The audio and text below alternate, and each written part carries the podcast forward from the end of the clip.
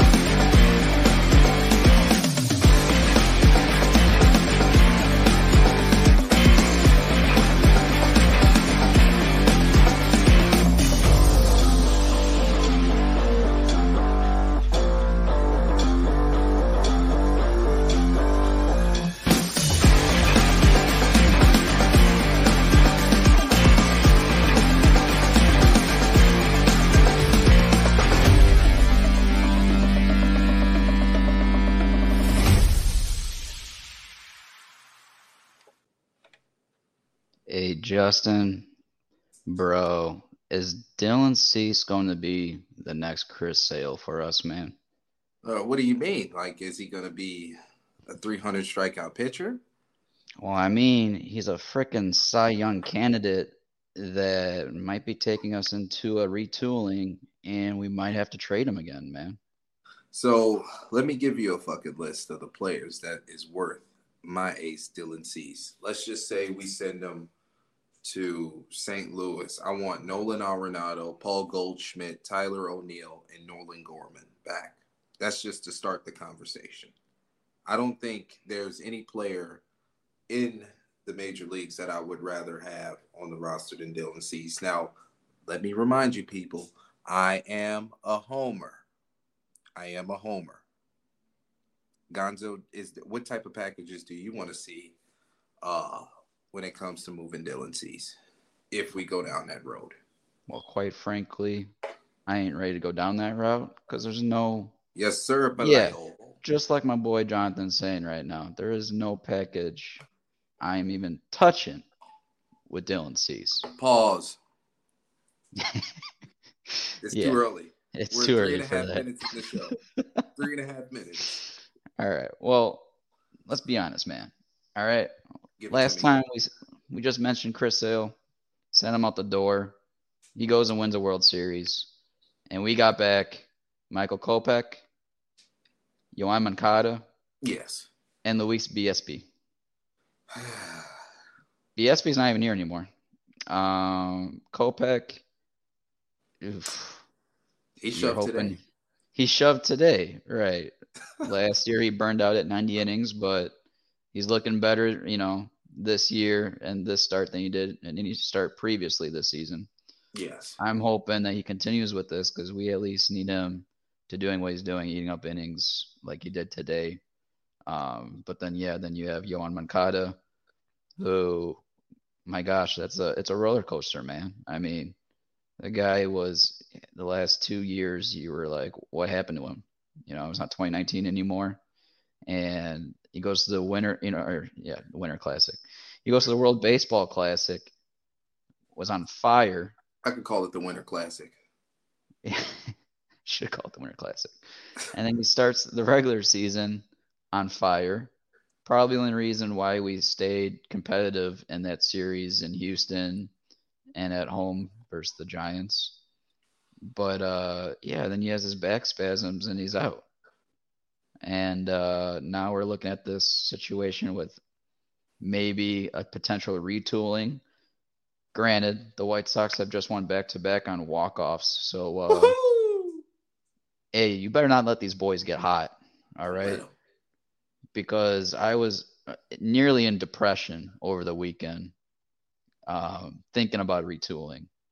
But uh, we're going to get back to th- this whole retool situation because I don't even want to think anymore about it until You already later. you opened up the show with trading me and your favorite player. Like Gonzo, me and you, we're the same type of fan. We hold unconditional optimism in regards to our Sox. You open our podcast with, "Is it time to trade Dylan? Is Dylan Cease going to be like Chris Sale?"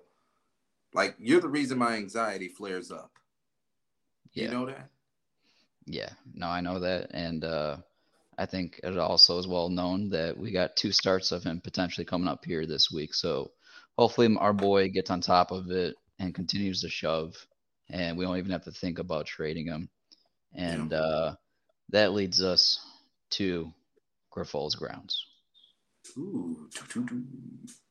Damn, Gonzo, you snuck up on me there. Sneaky.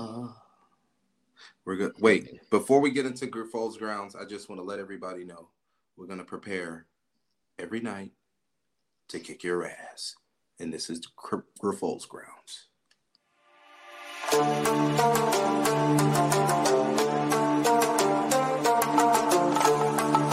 You know, I don't have a problem making decisions. I don't have a problem making a call on a, you know, on a on a pitcher. I don't have a problem making a call on, on you know, on whatever our team needs at this particular moment.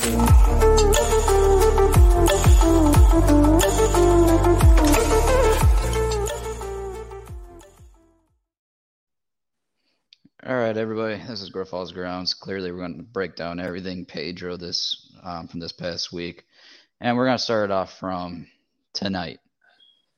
Ladies and gentlemen, it was a one nothing game. You know, they take Kopech out. Oh boy. Eloy hits a two run bomb, and we have a 2 1 lead going into the eighth. Next thing you know, Alex Colome, who was one of 11 guys that from the roster changes that they made, He brings him up in a setup role situation into the eighth, straight from Charlotte. What the first fucking at bat, Gonzo? The first guy he sees, Nick Gordon, oh, takes Oh, him man. fucking deep in right center field. I'm talking about deep. Now, Eloy in the previous frame hit a two run shot. It was it was it was a little cheapy. It was probably the first two rows in left center field. The nuke that Gordon hit off Colome, that was a bomb, Gonzo. Yeah. That was a bomb. And uh yeah, that was a tied ball game. And going into that inning, I forgot to to even mention, but it, they didn't even talk really about it either during the game. But Hanser Alberto, another one of those 11 guys that was brought up, was substituted for Jake Burger at third base. And I'll remind you, yes, Juan, why is he our setup man in this situation? Why? You didn't even use Lopez or Graveman yet. But uh I think Going Lo- back. Lopez has one like he, uh, he has an arm issue right now. to say the Yeah. least. yeah, so Lopez is not available, but you still have Graveman. I guess you're gonna save him for the ninth then. but you still decide to bring in Colome in that situation. Ugh. I mean, at least he's like Santos or Middleton at that point, but uh, I don't know, man. That was just. Anyways, back to Hanser. Hanser Alberto comes in the situation to take over for Drake Burger at third base defensively, which earlier in the season in Pittsburgh, this is the same guy that led to two injuries of our White Sox. The exact reason why Timmy was wound up on a disabled list from that situation that he caused at third base and then he, he almost nearly got Seby Zavala injured at, on that throw to the plate that put the, um you know Cruz into that situation on that collision with Sebi. I should say three people get injured because Cruz has that fractured ankle or whatever. Yeah. ended hi- ended his his season. But then again, that's his dumbass for that slide that he pulled. But regardless, you have two injured guys that he caused defensive um, with his defensive liability at third base, and nearly cost us two games also earlier in the year. Justin, why does this make any sense? Well, it doesn't make any fucking sense. And I'm gonna go to baseball savant. Look at fucking Jake Burger's field fielding metrics this year. Now, uh, optically, Jake Berger is not the most polished third baseman, but he's getting outs right now. Why would you sacrifice his offensive ceiling to get the same or less defensive production from Hanser Alber- Alberto? It doesn't make any fucking sense to me, Gonzo. You made a sideways move. Uh, Hanser Alberto ain't locking the game down defensively like Jake Burger would, would could basically bust this bitch open like a pinata. Alberto ain't doing that. So it was an unnecessary move with the Yeah. with the with the theory of putting yourself in position to be better defensively. You know what helps your defense? Insurance runs. And why would you take Burger's of the lineup when you need Anyway. insurance runs? You got all you got all these losers on White Sox Twitter asking why is your best your you already your best hitter batting eighth. Now you're getting your your best hitter taken out of the lineup for Hanser Alberto. In a tied game, going late, in, with on going late into the ball game. You've been doing some really good things well, uh, Pedro Grifol, Oh for seven innings straight. Then you put in Colome and you assume to fix it by pulling Jake Burger.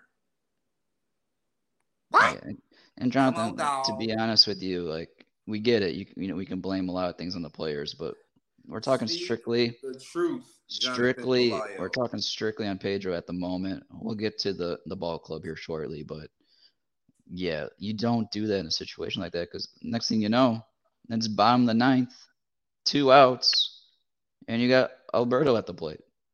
Now, uh, I'm gonna go. I'm gonna go to the East Coast. The New York Yankees find themselves batting Aaron Hicks with the game on the line every night. That is not best practice. The White Sox are on their way to Yankeeville with this Alberto late and inning shit. Mm, It's sick, terrible. absolutely terrible, dude. That's just it's frustrating because then also later on in, into that inning, first off, with to get to be in bases loaded, you had Robert that just got on base, runners at the corners with Billy at third, Robert at first, one out. This guy, right, on that whole at bat, didn't even make it to second base. Infield was playing in. They're giving you second base. So They're you giving you a already- stolen base. you should already be at second base. And there's that short pop up into just barely past the infield going into center field to get that second out. Luckily, there was a walk on that next at bat to load the bases, but still, and then yeah, Alberto, you know, ends that ninth inning, and you go into extras, and at that point, we're just praying somehow the Sox pull this off, right? Somehow. Yeah. Jimmy Lambert, Jimmy Lambert and extras, not even Graveman. So he'd even use, you know, in the same situation. You, in any given, usually that Sabres coming out in extras with the California wrote the runner on second, Yeah. but he, he's holding Graveman. You can go, maybe he's holding him from tomorrow because you, you're gonna have a battle with Cease on the mound. So, but regardless, you got to win now. I'm just surprised that you know see Graveman out there and he brings out Jimmy Lambert. But hey, listen, you gotta give Jimmy Lambert credit here. Guy went one, two, three in that inning. Although Buxton almost smashed one on him, and that almost gave me a heart attack on the couch right back here. Yeah. But uh, wow, how they got out of that, unbelievable. Um, and in that situation, you're like, all right, we got to win this game, right? I mean, gosh, and Timmy going 0 for 4 today, but hey, it's all right. Timmy's making his way slowly back. he, then- he's exempt tonight. He's exempt tonight. And then you got Andrew Benintendi getting a lot of hate lately on that $15 million contract. But We're talking uh, to you, Jason Spencer. um, hey, Jason, Dre, welcome to the chat. Um, but Benintendi walks it off down the left field line, back to back nights with walk offs. So even though Grifol really was testing us today on decisions during the game, and we listened that bats during the game early on were terrible versus Ryan, not even patient at bats. It, it was pathetic. One nothing game. So yes, we can blame a lot of players on their at bats early in the game, but hey, they took momentum from yesterday and they continued to battle through that game Yeah. and uh, they won it in you know in extras. So ultimately, with t- today's game, can't you know put so much blame on anyone because at the end of the day, we got back-to-back victories. That my friends is a winning streak. Justin, we got finally got a winning streak. It's May second, but we're finally on a two-game back-to-back winning streak. Isaac Ian, our legend of this network, he's taking clothes off Yeah. hopefully We'll see if there's any more articles of clothing, you know, on him tomorrow. Man, um, know, you know? yeah, that's getting a little too hot. But we're gonna go back. We're gonna go back into this past weekend um, with Tampa Bay. Oh, and yes, fucking god, bro. Yeah, me and Justin were there th- last Thursday's game. That was a shit show. Yeah. But uh, let's take it back because it was a good time with you and Ray. I'm not gonna lie. Yeah, you know, it was a great time. But we have to go back into this past weekend because first off, Saturday. Hey, Justin, Ozzie Guillen Jr. He was right. The first player that was held accountable was Luis Robert, Robert Jr. Junior called it a month ago. He said this kid's going to be the first accountability act that we're going to see. And he was mm-hmm. right. He was absolutely right. And it was, well, oh, yeah, that's right. He had a bobbler on the infield, and did not run it off down the, you know, the first baseline, was thrown out. If he did hustle, he probably, he might have been able to beat it, to be honest with you. Because maybe, you know, the guy took his time on his throw and it was, the throw was a bit off. But uh, if, if Luis Robert was running normal, Gonzo, that's a base yeah. hit 100% of the time. 100%. 100%. And uh, yeah, Grifol takes him out of the game, and the announcers are trying to figure out what happened to Robert because they were trying to say it was a tight hammy mm-hmm. since, since, he had a you know incident the day before. And then after the game, and the presser, and this is where you got you got to wonder, right? You know, Pedro's trying to cover his players behind closed, you know, in front of the media, and just probably going at them behind closed doors. Yeah. But in the situation when you're trying to kick ass, you know, Justin, you know, we're gonna go out there and kick ass. We're gonna prepare every day. We're gonna prepare every night to kick to ass. Kick and the post in the post game conference, you're just gonna allow it to be going with the injury path. You know, his legs were sore from practice. Come on, the night before. Come on, man. We gotta get out there. We gotta put him on blast. Yeah, because because like Junior said, we haven't held anyone accountable. Man, let me. T- not only that, not only that, but we haven't held him accountable since he's gotten up to the big leagues. Thank you. That's the. It started from the beginning. There was no accountability from Jump Street, mind you. I was raised off of the Cal Ripken days, the John Olerud days, the, the motherfuckers that don't call off. No vacation days in the major leagues. Luis Robert is hot dogging it while he's in the lineup. Yeah. Like your coach is basically lying to the media and the fans just to protect you, and you show him up right after. The very next time you have a chance to step on a baseball field, you ham you hot dog. That's a slap in the face. And then the most disgusting part of it all, Gonzo, was this man sat up here and act like he don't know who the hell Charlie Montoyo is. Are you kidding me, Luis Robert? Are you really this serious right now? There's no way. Maybe if Charlie Montoyo spent most of his time on fucking TikTok, you would understand who he is or if you look to your left or your right on the bench, because if you keep playing, you're going to sit there a little bit longer than you would want to. It was an unserious center fielder in 88's jersey, Gonzo Saturday, and I'm glad. I'm glad Pedro sat him down. But I don't even know if that's going does Luis Robert know where he went wrong? Like no. you're to start the game off, you're swinging at the first pitch cutter that's six inches below your knees at 90 miles per hour. So we could basically say that's a breaking ball. Why are you? Why is that giving getting your first pass to start the game? It wasn't even a strike. That's strike. That's the first one. Do you think he went back to understood that part of the game? No. You think he was in the fucking video room? No. Man. And then yeah, we go it sucks. to it sucks, Gonzo, because we like we like Pantera. Yeah. We like we like him. He's a very good player. But at the end of the day, when you're gonna sit up here and tell me you don't know who the second most important player, uh, coach on your staff is, what? Yeah. Come on, man.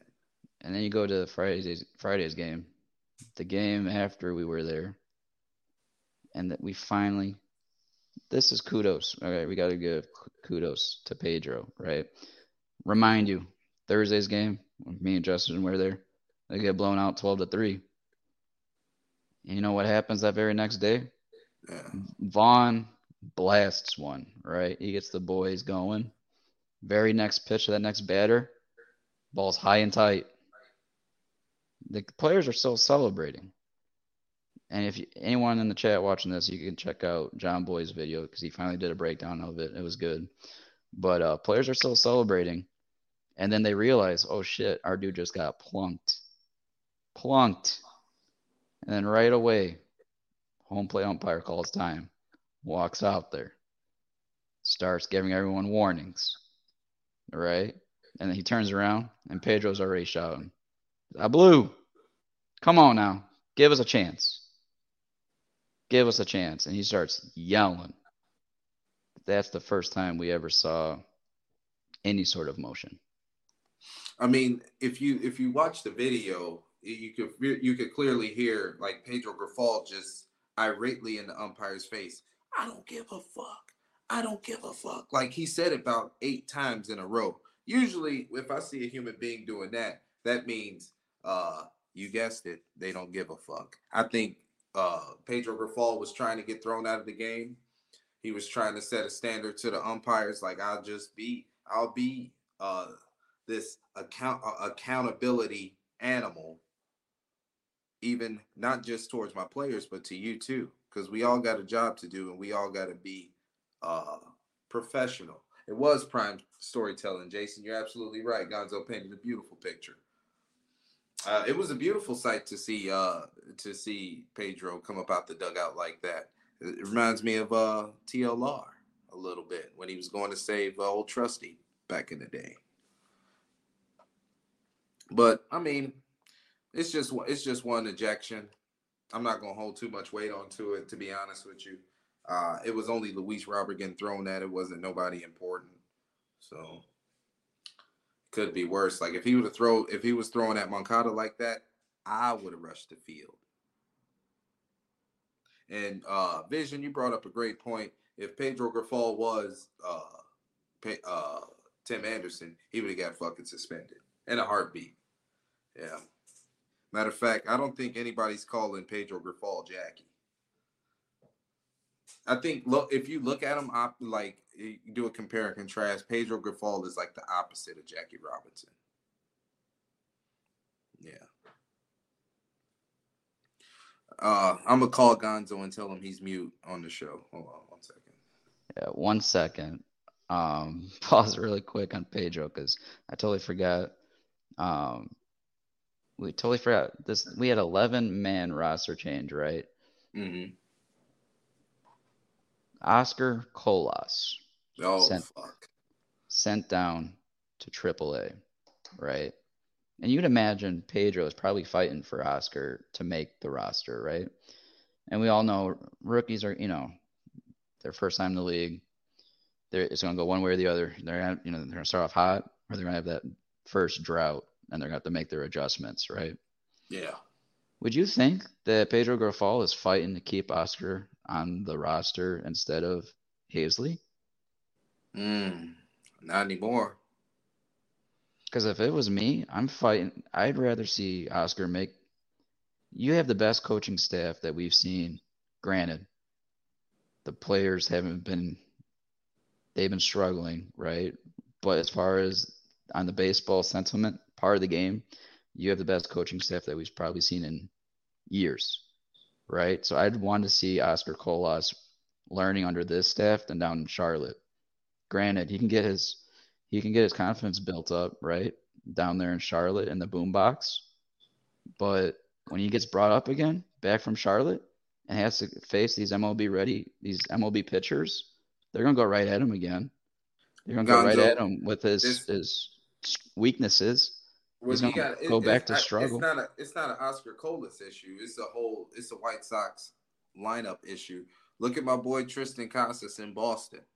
He's hitting one fucking 38. That's be, but they could hide him in the lineup because everybody else is an OPS monster for the Red Sox. With this lineup and the sense of urgency, you can't afford for Oscar Colas to, you know, hit you, swing you out of innings. Like it's it's a it's a smaller margin for error for the White Sox. The White Sox can't afford to give him 400 play at bats, especially if he's fucking the uh, basically the worst player on the team. But we still have Haseley here now. Yeah, well, I mean, So I think if you're gonna- Haseley's if you're like going to- Yeah, but if you're going to be rotating Sheets and Eloy out there, and regardless, you're going to have one of the, you know, him or the other on the bench, I'd rather have Colas out to fight through this. Because you're Let just me- going to bring him up later in the season, and you're you're expecting him to have success just because he go down he goes down to Charlotte and gets Let me ask you this: When if if Oscar Colas DHs for most for the most part, let's just say hypothetically speaking, he was the White Sox DH going forward. Would you say that's a, a, a waste? Say that again. So if uh, let's just say Oscar Colas don't play right field, he's still in the lineup the same amount of time, but he's just the DH. Wouldn't you say that's a waste? No, because you're getting at bats at the major league level. But Sheets is still in outfield. Yeah, but in this situation, you want to give Sheets more at bats because of the start he had. So this is Yeah. So this who's going to be chance. the odd man out? Colas is not a pen- you. You're not gonna. You're not No, gonna. Uh, Haseley's the odd man out, and you keep Oscar as backup un- until he gets hot again. Until how long do you got to wait until he gets hot again? It's undecided. Yeah, But in this I situation. I I'm not. I'm not worried about waiting on him because I have Sheets and Eloy getting the reps in that in this situation. So, really, and this is going to be a really bigger question because you have to, and we're going to get to this in a bit here about the retooling situation. But Colas is already playing out of position, Justin. He's not a natural outfielder. He's a natural first baseman. Mhm. So you're going to have to make a decision here coming up, and I'll bring this up again. You're going to need to make a decision who's going to be at first base. Is that going to be Vaughn or Colas? It got to be Vaughn. Yeah. So what are you going to do with Colas? Is he going to be your is he going to be your out of position everyday right fielder? Or is he Sure. Or is this a situation you're going to treat you're going to trade Eloy for value and Colas going to be your designated hitter and your fourth outfielder for depth? You trade Oscar Colas to China. You bring Trevor Bauer. and you win a fucking World Series, Gonzo. I don't know why you people aren't making it as simple as it possibly could be. Mhm. But I just, I, me personally, I just feel like you're not getting any reward for Oscar Colas. You're not getting rewarded with his speed, his defense, or his bat right now. It's just nothing. True. And we have a special guest joining us tonight. Ooh. We are going to roll into Blackout Live.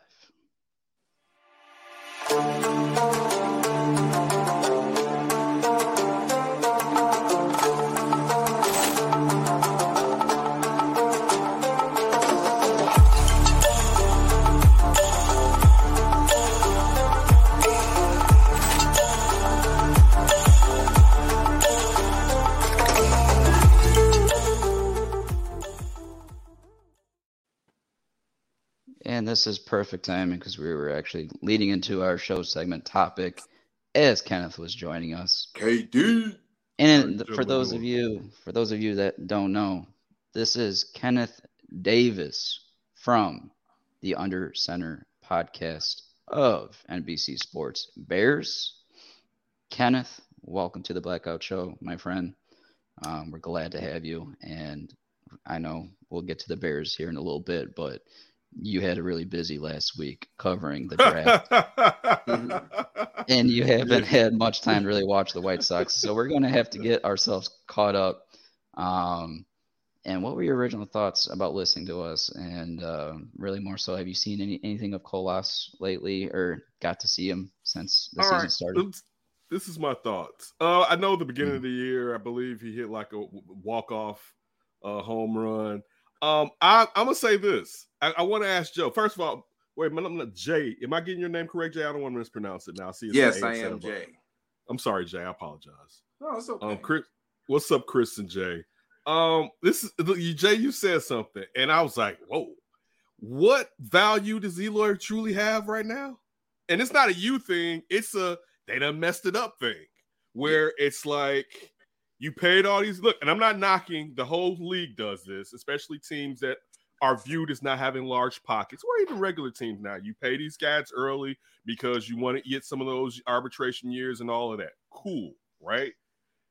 I've been a person after he first started getting hurt was like, okay, number one of the funky bunch that has to go is Eloy. Cause it's like, yo, he's gonna keep getting hurt and do it now. So I'm talking two seasons ago, at least being like, look, I I know he's fun and all that. Get you have to get off and look, you have to get off some of these guys. And this is another thing that I was thinking years ago. All of these cats wasn't gonna make it as far as like everyone Yeah. thought this was supposed to be the Cubs, where and I'm I'm a White Sox guy, so don't take it like I'm saying it in a negative sense, but seriously, that for a period of time that all of these players was going to hit. Yoan Moncada, Moncada has done jack since the pandemic year. I mean, Oh, yeah, has done since back then. He had the one year, and it's been nothing. And it, it hurts the most because he's part of the face of what this rebuild was. One of the first assets Oh, you yeah. got that was supposed to be something in that Chris Sale trade. Um, dude, I don't. I'm the Sox. I listen. My heart is to y'all for still being in it, and like because it's a baseball. mental I- health issue. Dude, listen for all sports. My favorite sports are baseball, basketball, and football. You know, it depends on where I'm at. Depends on what my team is doing. But there are certain times where my favorite sport is clearly baseball, right? And it hasn't. Baseball hasn't been my favorite sport, and maybe seven years. I mean, because even with the Sox making the playoffs, I, I was in. I watched. I was there. But baseball will pummel your heart so bad, especially when your team blows leads and it's day after day. It hurts to watch baseball. It just it it, it it's it's I don't do it. So last year, I'm gonna tell y'all this. Before the season, I looked I looked at the rotation. I said, this isn't enough. It's not enough. I said, I'm not locking in. Right. I was like, I'm I'm not going down this road it's, if if it's not being reciprocated the love between me and this organization. This year, I remember my, one of my hosts, one of my co-hosts, our Bears insider Josh Schrock, I was making fun of me because I was like, "Yo, I'm locking in, man. I'm locking in." Man, a week later, that that whole losing streak started. He's like, "You're still locking in?" I'm like, "Nah, I'm not doing it. I'm not going down this road with this team when it feels like it, they don't love me back." And now look at these assets that we once had that was so rich. The only guy out of the main guys who hasn't really, and I love him to this death, even though he does stupid stuff like cutting in front of Eloy still, which is why are you still cutting in front of Eloy? All right, like first of all, Eloy gets hurt too much for you to do it, and the last thing we need, and of course, I'm talking about Luis Robert, is for you to get hurt. All right, but the only one because some fool out there may still think, and I, I love I love Luis Robert, but some fool may still think you can get something out of him. But out of those guys, Moncada, Eloy, and Robert, he's the only one that someone would probably give you a little bit of something to He get got back. to yeah, eh, he got to be careful because that value is eroding. Got benched You're right. You're right. Uh, You took for his- foolishness. On base percentages sub 300. I mean, when people go out and make trades for youth, and they look at your contract and they look at what you bring to the table. Luis Robert is the ideal trade candidate if I'm looking in to start over fresh. The problem with Luis is his performance lately is eroding his value right now. Like you have five tools, Gonzo, but he's not making enough contact to get on base to use his speed. He's not making enough contact to hit the ball over somebody head for the OPS and the slugging. So what is he bringing? He had a he opened he could have we talked about it to open the show, Katie. We talked about it. He had an open base hit Saturday afternoon and he cha cha sliding down the damn line and got thrown out by a pitcher. No, no, I did not say. I'm just in the chat. I, I believe. Let me say this. I believe I did not say hoes. All right, I did not say hoes. That's funny though. He went with he, he, Kenny from the hood. Come on now. Hey, Ken, you Yeah, can but- say what you want. Even No, no, I, no, I don't mind. I mean, I wouldn't. It would be how I would use hoes. Um, I wouldn't use it towards the female, any women or anything like that. But no, I don't have a problem with the word hoes. I just want to make sure I, to say I don't believe. I, I said hoes. Oh my God, we gotta whatever. get Jason Spencer up out the chat. He calls it havoc right now. Katie. I got him. Don't worry about it. We gonna pack him up. We gonna pack He him up. said, did he say one of his hoes? One of my hoes. Dog, you do you know? Oh No. You my get, to god. talk, I you get to talking about Moncada. Now the chat know he get the body count. Our favorite guy from the hood is now entering with us. The hood. And uh yeah, he's he, he just got done umpiring and he's joining us. That's this Ozzie man jumped Junior. in like this Hollywood Squares. What type By of the way, the hood. I haven't been. I haven't lived in the hood in a long time. What's going on, Ozzie? How's it going, sir? How you doing? Nice to see you. Um, nice to see you too. It's going, man. Um, We was I'm just talking, talking- about your favorite uh, center fielder, Luis Robert, and how he's still a Hall of Fame player, right? Um, number one, how is he my favorite center fielder? Uh, number You one. said you like you you said you liked him over Mike Cameron, Lance Johnson. You Wait, said you what? liked- No, no, I never said. No, no, Well, no, we. Junior Junior, we did say how you were right that Grifol finally that first player he held accountable was Luis Robert Jr. I won the bet. Did I win You the did? bet? Yeah. I won it from way back then. I I, I Yeah. said it. I, I, it was Robert, um, and I said it for for multiple reasons.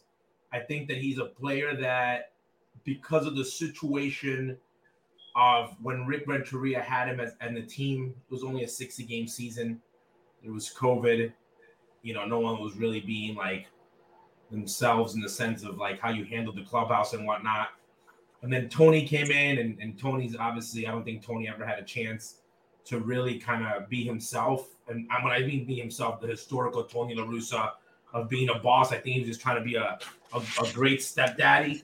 You know, the White Sox got married again, and you know the kids are bad, but you don't want to be mean, and you don't want to bad kids that don't listen. Ta said you know, that. but you don't, but you don't want to piss anybody off. You're the you're the stepdad that's just like you know being nice. So I I, I knew that Pantera had never been reprimanded. Pantera had never gone through that.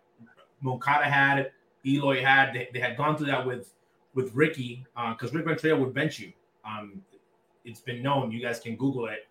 He benched pretty much every guy that's played for him under there, like got benched or sat or um, he he came down on. And the only one that was missing from that group was was really Pantera. Colas was a new guy.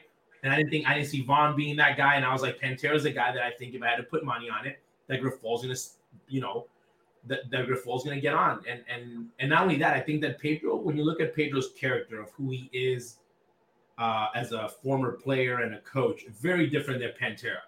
Pantera's just been gifted since he was a little kid. Like he's just a phenomenal athlete.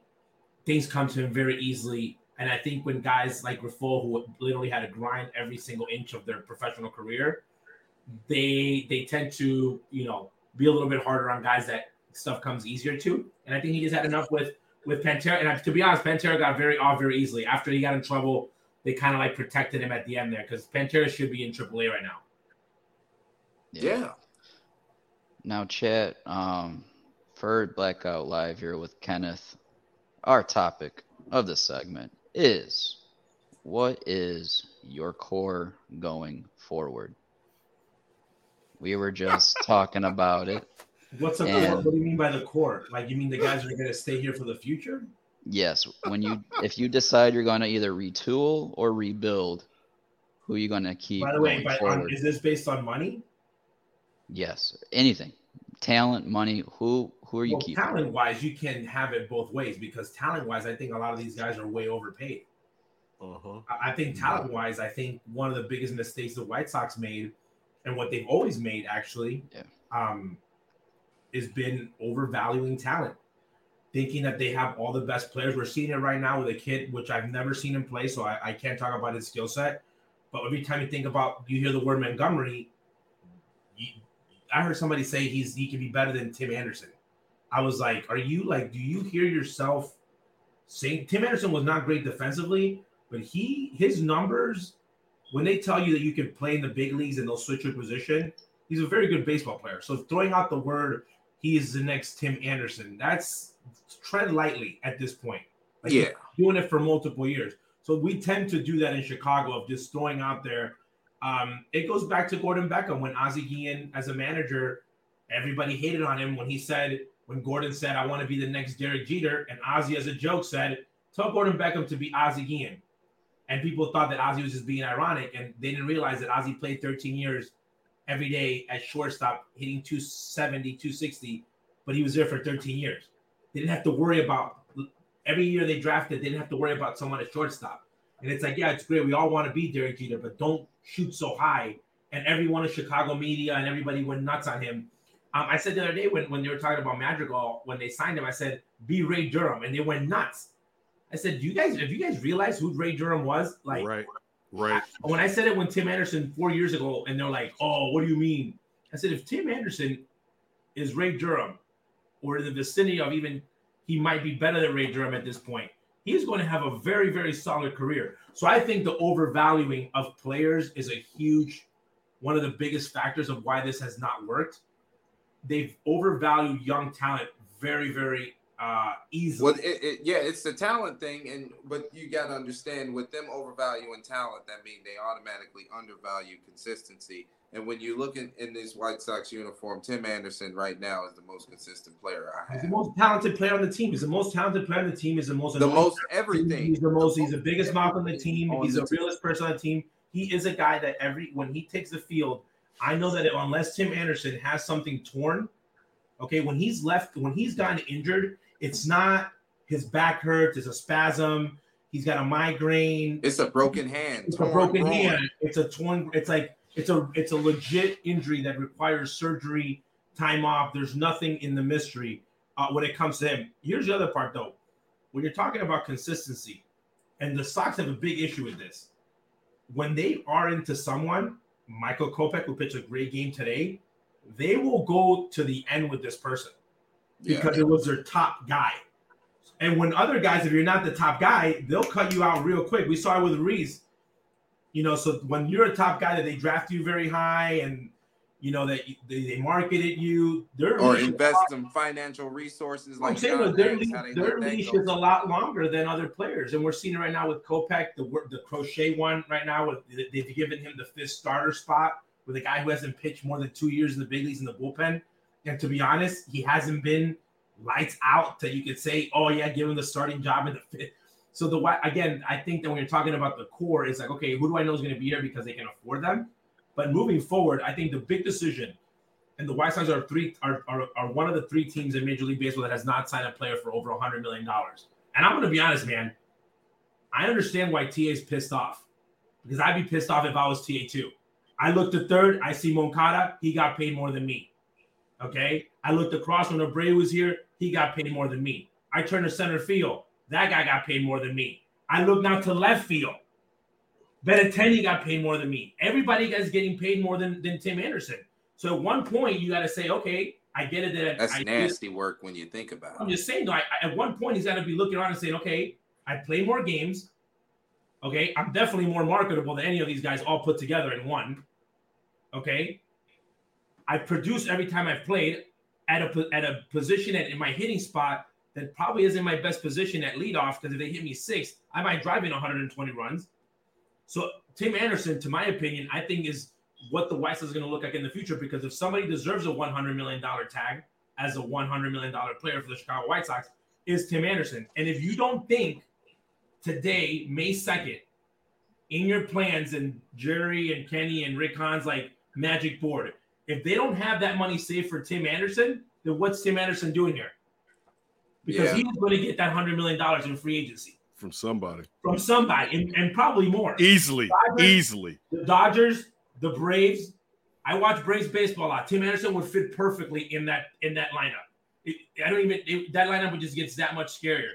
So I think for me moving forward, I think in a rebuild, in a retool, and a restructure, I think Tim Anderson has a lot of value because if they move away from him, I think it's even I think it's more painful than moving away from Abreu because of Abreu's age and where he was at. So I think Tim Anderson, if they let Tim go, the, that restructure looks a lot different. So for me, I think that it starts with Tim Anderson. Like if you want to retool and restructure and not open a huge window, you have to sign TA. I wanna I wanna ask I wanna ask Kenny this. Kenny, I see the uh the Jackie Robinson painting behind you.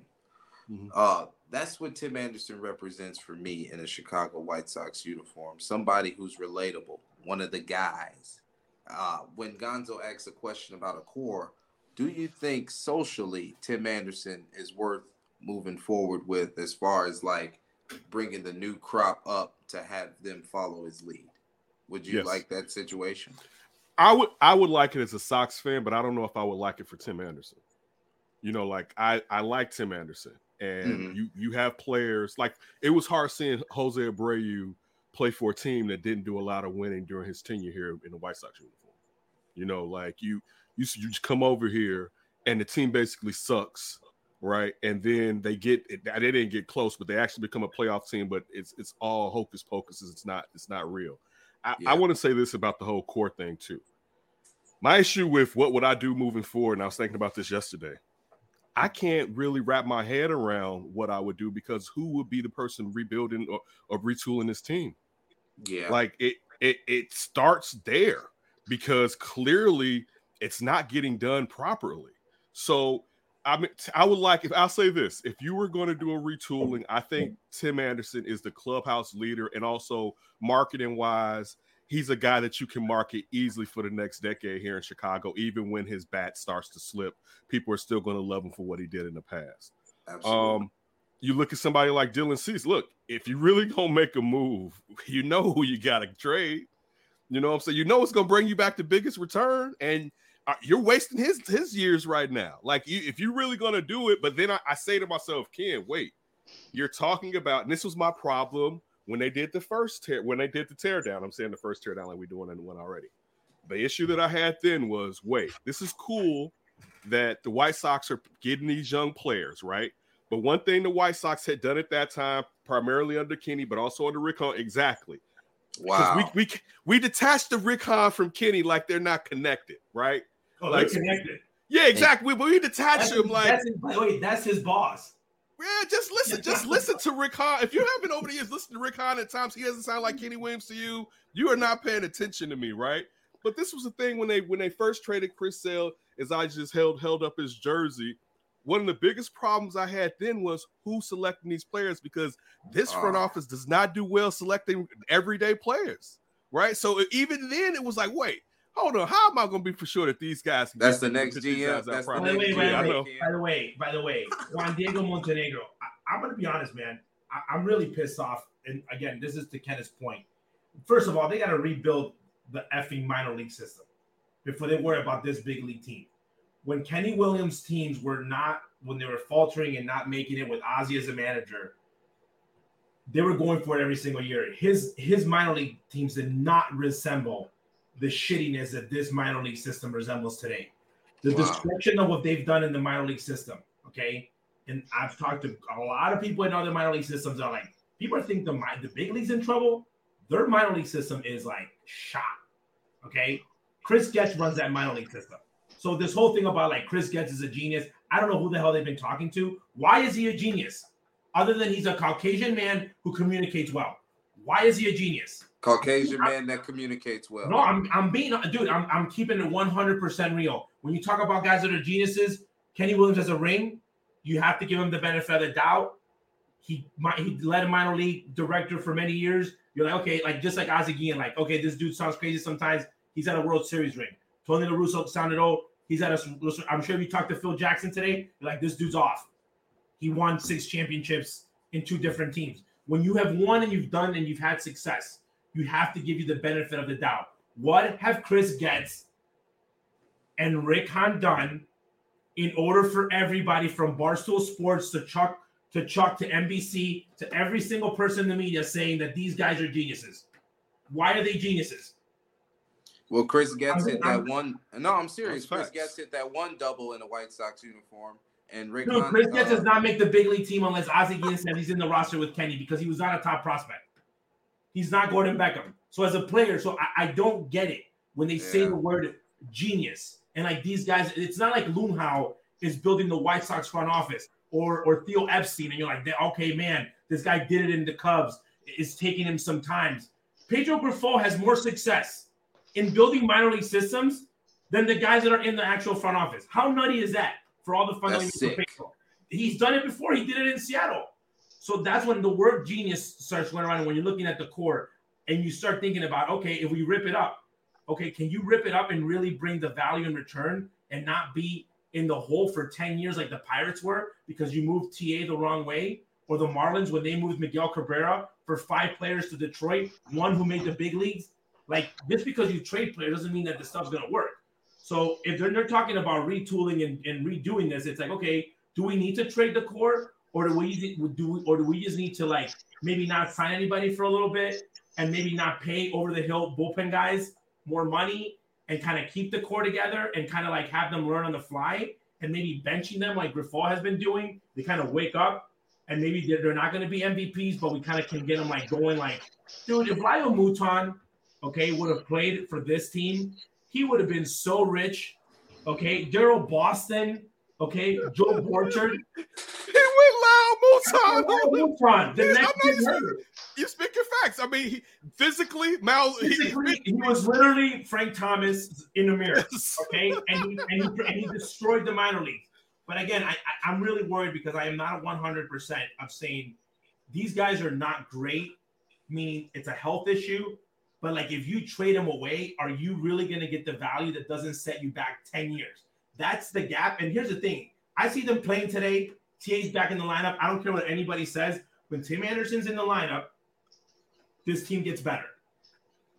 I don't, they're not a World Series contending team, but the team does get a lot better.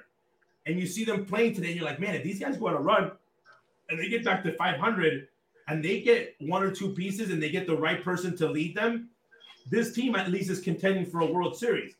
What I don't see them doing is is trading a person like TA or Cease and competing in the next five two years. years. Yeah, yeah, like that's the scary part. Like I see them like okay, they're not like which one's more like you're they're in the middle of an island, and which one which side is closer? It's like do you trade TA and Cease and go full rebuild?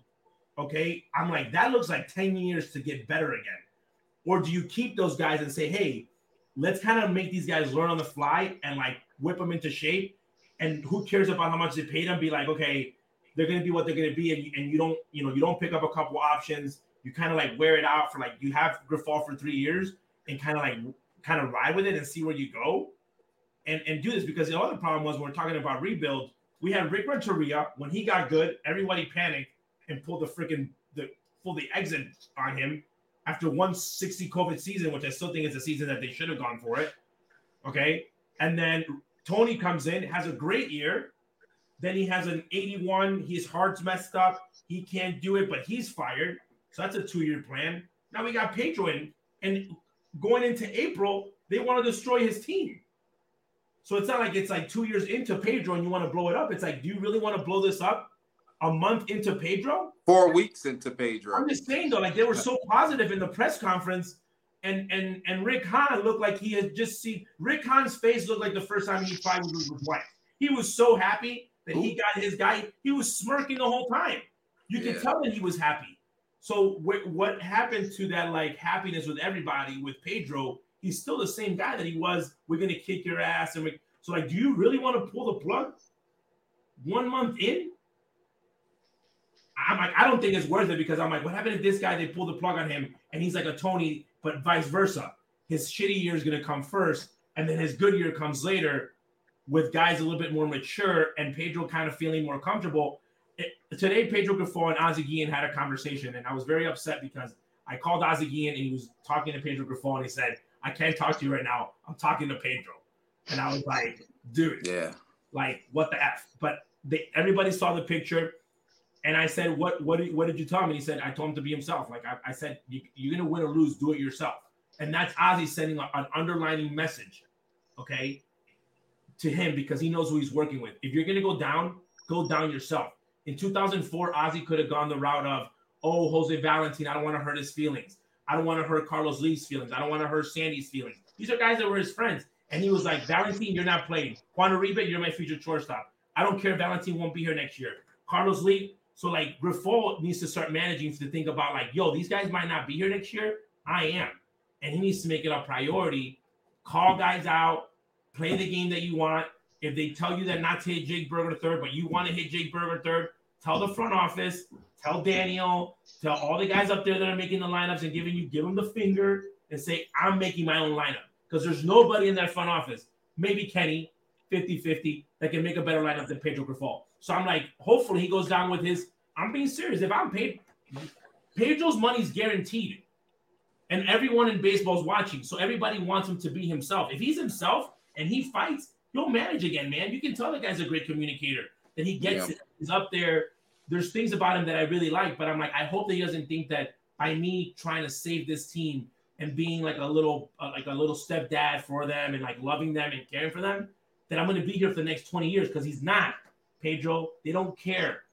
If you don't produce, they will fire you. And that's what he needs to realize. And like the quicker he acts, I think the better off. So, I, in my opinion, I think you keep the core. You keep everybody. You try to move Lance Lynn. You try to move Lucas Giolito, but you do not move the guys that are here for the long haul. Meaning, you don't you don't move guys that are signed to to, to good contracts or friendly deals. And I, unless, man, I don't know. I don't see a future for the White Sox without Tim Anderson. I That's a really- fact. well, because who? When are they going to sign a free agent? If you told me, okay, they're not going to get Tim Anderson's gone, but they're going to, you know, sign the next Trea Turner or the next free agent, I'm like, okay, you can live with that. But let's be real, man. They're not going to sign no big name. They're not. They never do. Jermaine Dye wasn't a big name. AJ Pierzynski wasn't a big name. They were good players, but they weren't like in the top list of like a big. If the last free agent signing that I think that blew everyone's mind was like Albert Belle in the, the top of their game when they brought Albert. That was Yeah. a long time ago. I was a little kid. They're like, whoa, they're bringing out. They think Jim Thome was a big. I'm like, Jim Thome. Jim was like in the back end of his career, very good player, but it wasn't a top 10 player that they brought in as a free agent. So that's where I think, like, okay, you let Tim go. Okay. Who do you bring for Tim?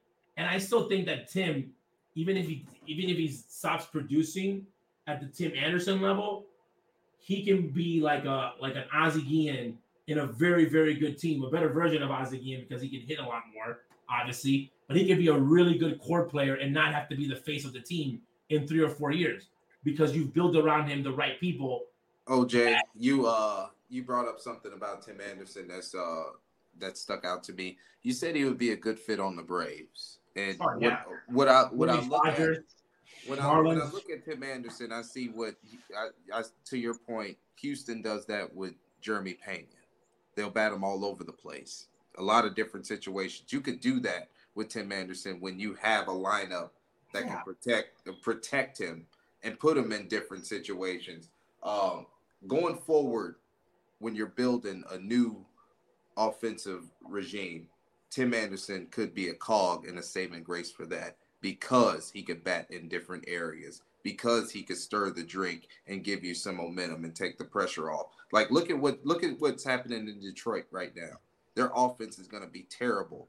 Uh, Spencer Torkelson, Javier Baez, there's nobody to start the game off for those guys in Detroit. So they're hitting in very different situations than what our White Sox guys hitting two, three, four in the lineup because Tim Anderson kicks it off. I have a question. And, Yeah. and Tony didn't do it. And I asked Ozzie Guillen this question, obviously, when we're talking about when he did the managerial. And he said, Well, I hope that I don't have to be with that because, like, Ozzie loves TA like at six spot. He loves him in that spot. But he's a great leadoff guy. And I've seen Andrew Benintendi hit like third, like 20 times already. Yeah. Okay. I'm like, I'm like, why don't you just hit TA third? I'm, I'm, I'm like, I'm serious. I'm like, I'd rather see TA hitting third than Robert. All facts. Oh, that's what I mean, though. But he never, they never put him there. So it's like when you're looking at like when they're experimenting, I'm like, they're not, they're not experimenting with TA. I don't know if TA just likes leading off. If he's like, if he's like a Rickey Henderson. OJ, look, Luis Arraez is on my fantasy team, and he's been batting cleanup for That's what I'm saying though. So like if you're like the White Sox need to find out who they are. So if they are going to be a quirky team, like when we saw Tampa, man, the reason that Tampa's so good, they know who they are. They know like they're swing and miss guys. Like they know who they are. They, they're weird. They're quirky. They know they don't have big names. But White Sox need to know who they are and like really find their identity and like Their IG models and TikTok did, no, but I'm saying like when you're like they're worried about the clubhouse. Like who's the leader? In the, who, there's no leader in the clubhouse. Grifol is a clubhouse leader. You're in a clubhouse. You're a grown ass man. It's who's the leader in the field. And when I look at the field, the guy when he is playing well, this team does well, is Tim Anderson. When Tim sucks, this team looks like they're they're done. So like for me, when I'm looking at the game, I'm like, okay, when I see TA going well, I'm like, this team's going to be really good today.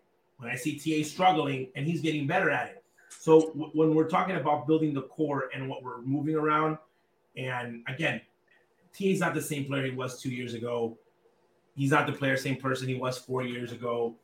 I don't think I, I think people have a misconception of like when people say his off the field problems. What are you talking about? Like the guy is he, he off the field problems. Like what? To me, that's like mind off the field problems. Like, do you think that and these the people that argue for a living on the internet? No, no, no. You that's not. He doesn't have. Dude, Problems is having a drug problem and a gambling problem, and T got caught with five guns and like three, right. you know, twenty five pounds of cocaine. That's a problem. Right. Like right. T has never. T has never even been like. People are like, oh, well, TA told Ozzie to shut the fuck up. He's a bad person. No, he's not. He was just reacting to it. Probably like Ozzie would have told TA, shut the fuck up if he was on TV. It's just it, it, people don't get who he is. So I'm like, when people think like he's like a bad, like he's a bad seed, like like he's a player that's coming with all like uh like a Milton Bradley, for example. They're like, oh man, he's really good, but there, there's some things off the field. So when people are like, that's the last thing you got to worry about TA. The only worry that I had about TA from a core standpoint, and I'm going to be very honest with you, I wanted to ship TA to the outfield at one point. I said this dude's got to play left field. Wow. Field. Me I wanted too. To. But you, you know part what? of the problem, KD. No, but he earned it. Hey, he earned it. He earned it. He worked really hard and made himself a shortstop. And today, I'm going to be 100 with you because I know this for a fact. My cousin plays shortstop for the Braves. Ron Washington's there, and Ron Washington was like, I can make Tim Anderson a gold glover in their conversations because they always talk about like who could you work with. And when you look at Tim Anderson and his natural ability and how much has improved, like he has that talent that he could be a gold glove elite. Like I'm talking about like elite, elite, elite. So you're not gonna go find that. You're not gonna go and find, you're not gonna draft the next Tim Anderson. That's gonna be very hard to do. So that's when we're talking about the core. My concern is two people on both sides of the ball. and Dylan Cease. Because without those two guys today, May 2nd, 2023, I don't see the White Sox competing. Wow. I really don't. I, I, you can find another catcher. You can you can move Vaughn. You can put Colas at first. You can move them all around. I just don't see in in the in the pipeline. I don't see a shortstop. Okay, I don't see another starting frontline starter in the pipeline.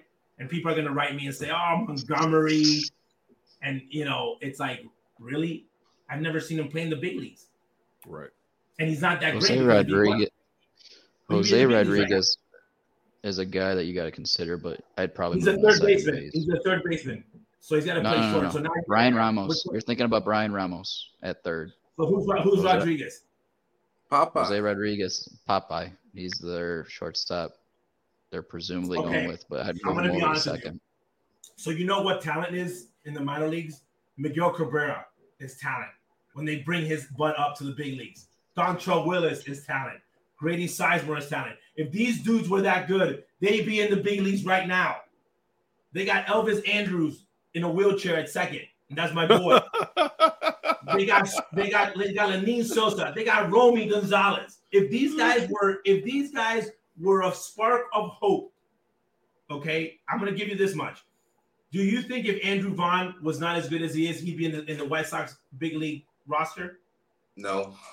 But he was that good that they said we could throw this guy in there. They just did it with mm-hmm. Colas and they saw, oh man, we might have been too early. So if any of those guys had promised that they were as good as Andrew Vaughn, they'd be in the big leagues.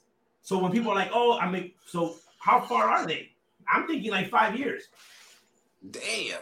Uh, they're a year. How close are they? How close are they then? Ramos and Rodriguez are a year away. And then A year Schultz, away. the starter pitcher, is Okay. two years away. A year away from doing what? Putting on the uniform and eating sunflower seeds, or a year away from Nah. coming in the big leagues and producing? Because there's a difference to being in the big leagues. Yeah. There's guys that were playing, and then there's a guy sitting next to me, the interpreter, and we're talking the game. And There's then you got big difference. Colas. So that's what I'm saying, though. So like that's what I, that's my fear. You can have these guys in the big leagues, but that could also mean you're losing 100 games and that you never and you never get it to put it together. It's taking the, the, the Pittsburgh Pirates are on the 20th losing season. Okay, 20th losing season in a row. So if you make the wrong move right now, you can set this team back 10 years of another huge rebuild. Okay, if it wasn't for Tony's season and, and the COVID year, this team would be now on like seven in a row of losing seasons. Let's keep it real. COVID baby season, 60 games. Tony comes in, finds a way to win 93 games, and they win 81. They were 500, not a winning season. So this year, right now, it's going to be a battle. So, like, when you think about moving guys, I would tread lightly, man. I think White Sox fans think it's bad right now. I'm like, oh, it can get really bad. The Cincinnati Reds were the big red machine at one point. Right now, they're looking like a little kid's toy, toy, toy machine and they've been in that for like 10 years. So yeah. we, we, need to be very careful if we want to have competitive baseball moving forward. And people are like, oh, get a new owner. Oh, really? Because it's that easy? A new owner is going to bring all his friends and everybody going to rebuild in one year. Oh, really? Because franchises work really well like that. It's not that easy. They want that Michael Cohen ownership. But it doesn't matter though, because when, when Michael Cohen has a base, he had a foundation, he's just bringing extra pieces in. If you don't have anything, it's really hard to just build from scratch. This is not the NBA. You get signed two guys and you're like, we're, we're comp- this is baseball, man. You need to have like in Anaheim, they got Ohtani and Trout, and they can win games. they got two of the best players in baseball. So like you need they need to be able to set themselves up and say, we need to reorg and be able to find because between the the team going for the World Series and fans going for the World Series, they've completely destroyed their foundation. And without a foundation, you can't build towards the future. And White Sox has a big mistake, man. They think it's either World Series or nothing. The way for you to compete into the World Series is winning a division, winning a division, winning a division, and that's where they the Sox need to go to. If you win the division 19 times in a row, I don't care if you have a World Series ring. That was still a, um, a fun 19 years. Go ask the Braves. No one, in, no one in their in their fan base is complaining about all those years. Trust me, the White Sox fans are traded in two seconds. So they need to get to that because it's really hard to compete, man. And by the way, they're they're they're competing right now because there's no realignment. It's only it's only going to take MLB baseball to realize that they're losing money this way and going back to two divisions, National League and American League. And we're going to take the top 10 teams from there. Good luck the White Sox making the playoffs then. Damn, hold on now. I'm being serious. It used Kenneth can tell you it used to be two divisions, bro. Mm-hmm. It used to be, teams were teams were missing out on the playoffs with 96 oh, wins. You didn't get to sniff that pit. You're you're in second place. Out. Bye Not bye. a chance. What for the for the wild card? Yeah, the wild card now is like this is fun now. You're like, oh, right. like then you're like, oh, 97 wins. Oh, sorry, you're in second place. Yep. Yeah, so but they, Junior they ultimately, Junior ultimately really like we can come up with a core between the four of us but ultimately you still have Hahn here, which we, we might hear rumblings on the side with the GM, but we can't he trust Hahn. We can't trust like Hahn to do anything. Like Jerry, I mean, I'm sorry for interrupting. Go ahead. Yeah, when it, I don't see Jerry getting rid of his guy. I'm sorry. We just saw him again. rebuilding. I thought you paused for me. I apologize. Yeah, we just saw uh, Hahn do his rebuild, and he didn't retool at all during it to you know wrap the players around his core that he put together. And that is, you know, what what did he do after 2021 in that divisional round when he saw that there were holes there and we needed help around them? that's not even mentioning. Hole, what was that? Did he see the holes?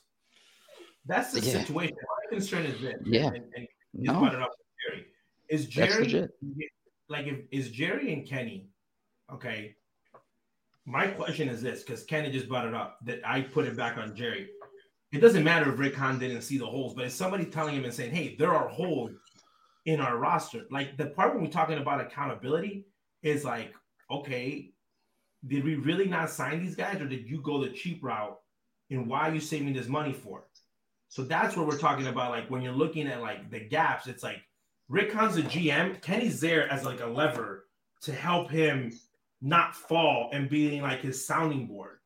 And then Jerry's supposed to be their sounding board of like not spending bad money. And I hope they're talking to their skipper, okay, because they used to talk to Ozzie, and that's why there's a lot of conflict because Ozzie would be like, why are you bringing that guy? He's old, or bring this guy, and that type of conversation.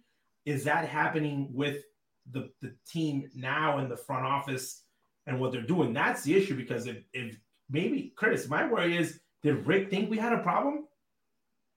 Because maybe I don't think he has the way that this team is talking and being like, you know, they said we're gonna make moves. Like, man, I love Billy Hamilton, but Billy ain't a move. Well, that was a. I mean, they did a good job bringing in Joe Kelly, right? Joe Kelly. They, they, Diekman. they blame Joe Kelly. They blame Joe Kelly on Tony, but the Diekman move, I still don't get it. Why did they make that Diekman move? I still don't By know. the I, I Because I you Our had last to get guest- McGuire off the roster, apparently. no. yeah, apparently our last guest thought that Diekman was good enough. By the way, I was right last week. Diekman was the first to get DFA'd, by the way. I won't take my victory lap. I'm just going to put it out there. No, I'm just saying that, but you're not wrong. But like We when you doing the right at stuff. move- but I'm saying that when you look at the move last year, when you're analyzing Rick as a whole, and you look at the move, you have to understand of like why was that move made? Of like why would you bring in a lefty reliever when you're not in the race? You're giving up something, and then it's a money situation. Hmm. I don't get that move. Like like the Elvis Andrus move, I get it. Mendick goes down. You need to find someone. He played well. You have to sign between Harrison and him, and you go for him. That's fine. Like you know, you missed on a guy. Um, again, like when you miss on guys like that on a move, like one or the other. Like right now, they're like he should have signed Vince Velasquez. I'm like, dude, Vince Velasquez didn't think he was going to be that good this year. Like he's pitching Exactly. like we can't take that risk. Like we're done. he's hurt. We're all right. Like we all knew that he was going to get hurt eventually. So Rick was right of not extending him. So I think that in in that situation though, when you're looking at like the Diekman move, you're like, man, like I really want to ask him and say, why did you make it? Okay, uh, or why did you do the Joe Kelly move? Okay, why did you do certain moves? Um, so I, I think that that's the part where you're looking at it and saying, was it organizational thing? Did they think they were going to? Be? You're Chris Griffall. Um, Chris Griffall. I like that. Again, I'm going to be honest, man. I think that for this rebuild, I think that one of the concerns that they have to start worrying about now is fans in the stands. And I really think that if they do blow it up like 100%, I don't think fans are going to be okay with like that buy-in like they were last time because the fans were bought in. You know, they went in, they they they bought into it. Um, because I was surprised the first time they did that they rebuild because I was around Kenny Williams for eight years, every single day, and Kenny hates rebuild. That dude is miserable when he loses. He does not like losing. And the one thing that he did when Ozzie was a skipper was that every single year he did everything in his power to put a competing team on the field for him, like legitly. He lived and died that role. So like I know that him going because Ozzie, by the way, White Sox fans will probably get mad at this. Ozzie wanted to rebuild like in 2007. He was like considering it. He wanted to do it in 2009. He was like blow the sh- you know blow it up. Let's you know let's retool. And they they were like no no no we can do it. So they, I they they love competing. So for them to be able to go out and say we're gonna rebuild again, I don't think the White Sox fans are gonna buy that. No, they're not. They're not going. We, Well- we're not. Well, hell no. It's going to be empty. Is what Yeah, it's going to end I up don't being. think it is. I, I think this time around, like from what we're seeing, and especially, I think if they get rid of Tim Anderson, Ooh. like if they rebuild and get rid of oh. TA and like go sign I'm up. showing up with cargo shorts and tiki torches, baby. No, no, I I'm being swear to serious though. Like you have, it's a money situation. Well, I guys, think the Tim fans- Anderson- I, I think the fans already all- know. I mean, you look at the attendance today, the, the, it's almost empty. Like, no, decisions need to be made now. Who But would you guys? Who would you guys pay to go watch for the White Sox? Yoan Moncada. No, no, I'm well, being apparently, serious. Apparently last Thursday, me and Jay were there for Dylan Cease, and that was about it. And then after we saw no, no, that okay. situation, after after we saw that situation unfold, me and Jay and Ray, we were sent 300 level. We went right back behind the section, sat on the couch, drank, and watched the draft. No, but That- but, but again, that's how that but, went. But that's how you have to consider. Like when you look and you say, okay, Cease, he goes every five days. He's the guy that comes in and you watch. On the offensive side, the only guy that I see people going and buying a ticket for today, I'm talking about today. That, that Oh yeah, it's fans- it's Tim Anderson. Yeah, it's TA. Everybody might have their favorite player, but I'm talking about like fans from other cities that say, I talk baseball with everybody. With the number one player that people know now that Abreu is gone, is Tim Anderson. Other people kind of name some. TA is the guy that everybody knows. So I think that when you're looking at that from a financial standpoint, they need to tread very, very lightly on when they move with TA. Yeah. White Sox Twitter don't matter, uh, Vision. Remember that. Well, White Sox and, Twitter hate. I them with the Clevinger thing that they put up every time he pitches. Now it's like they go yeah. out it, it, again. It's We'll Twitter. get to White Sox Twitter and tweets in a bit, but we have we have the rest of May to figure out what this team's going to do. But we just mentioned the draft, and we got one guy here with us. Why the people really want to listen to talk is about the Chicago Bears. And at pick number nine, the Chicago Bears did not trade down. They actually traded out one spot with the Eagles. Philly took Jalen Carter Bears went back one pick, picked up a fourth rounder next year, and they drafted Darnell Wright, tackle out of Tennessee with that pick. Kenneth, I'll let you take the rest, and we'll we'll get to it with the, each pick. But uh, tell us that break that breakdown of right at nine. Um, I don't know if how many people caught the draft night in Chicago that we did over at NBC. Um, listen, I I wanted Will Anderson at the beginning of this before when the Sox had the number, not the Sox, got me talking White Sox, when the Bears had the number one pick, right? And we were going back and forth. We were debating about him and Jalen Carter. And my thoughts around Jalen Carter were how often and how long do great defensive tackles last? Because it's kind of a rarity to have a Aaron Donald, let's push him off of here. You know what I'm saying? But even guys like a, a Warren Sapp, you can say that Warren Sapp was only like Warren Sapp, Warren Sapp Sapp consecutively for maybe five, six years, and maybe he had a blip or two, like when he got to Oakland or something like that. So I wasn't big into Jalen Carter, but it seemed like when everybody thought the Bears would perhaps make a move with the Colts, that by picking fourth, that would be the player there. So I accepted that maybe they'd end up with Jalen Carter. This is before the car uh, wreck stuff came out and before he loafed on the um, the pro day. All right. Um, and the thing with Jalen Carter, and I'll say this: uh, drafting Jalen Carter would have been like Madden but it's real life. And and Madden, I can control it in real life. He's out there rich and doing Lord knows what the hell he's doing in his free time. Yep. And the league also, the league also told us. I mean, when Pete Carroll doesn't want you, and you are that type of talent, and Pete Carroll will take will take a risk on a, on anybody, damn near. Um, you saw the Lions didn't want him when the league told us, and we all thought that the, the, the Eagles would be the best option for Jalen Carter. That's what everyone knew just from the organization and for the defensive players they already have in that room to kind of steer him right and keep him going um, on a pro level because the Bears, we didn't feel like really had a mentor. Um, initially, I'll tell you this: the player I wanted the players to probably get a tackle, and I was going to set, settle for um, Paris Johnson. Paris Johnson was gone. I, I wanted the left tackle because I'm not sold on Braxton Jones. I'm not Braxton Jones, in my, I, will say this: when Ryan Poles says that everyone has to compete, that's not true when it comes to Braxton Jones. All right, Braxton Jones was allowed to fail and keep failing, and maybe it'll benefit them this year that he was allowed to go out there and keep failing. But you did not treat him the same as you treated Teven Jenkins. All right, um, I Wright Darnell Wright, I think was the best tackle, but I wanted the left tackle and not the right tackle. Darnell Wright was my second, the second tackle that I wanted. Um, and I don't even feel like talking about him moving right now. You got him in right. Not say that that's what we're going to do, but that's what some people have mentioned. You got him in right, leave him in right, or whatever. Because even down there in Tennessee, when he was playing left uh, his junior year, he he wasn't as good as he was at right. Um, so the Darnell Wright pick, Chris, is a very good pick. Um, you've solidified. You needed a tackle. This is why I didn't want Pete Skoronski. Do not tell me that hey, this guy is this, but he can do that. Because when you tell me he can do that, you're going to be tempted to do that if he fails. And you already knew with his measurables. And we see the, that the Bears are big on measurables. That's all these players in this draft had RAS scores over eight. All right. Like it's funny because if you look at the RAS scores of some of the undrafted uh, free agents, they don't have high RAS scores.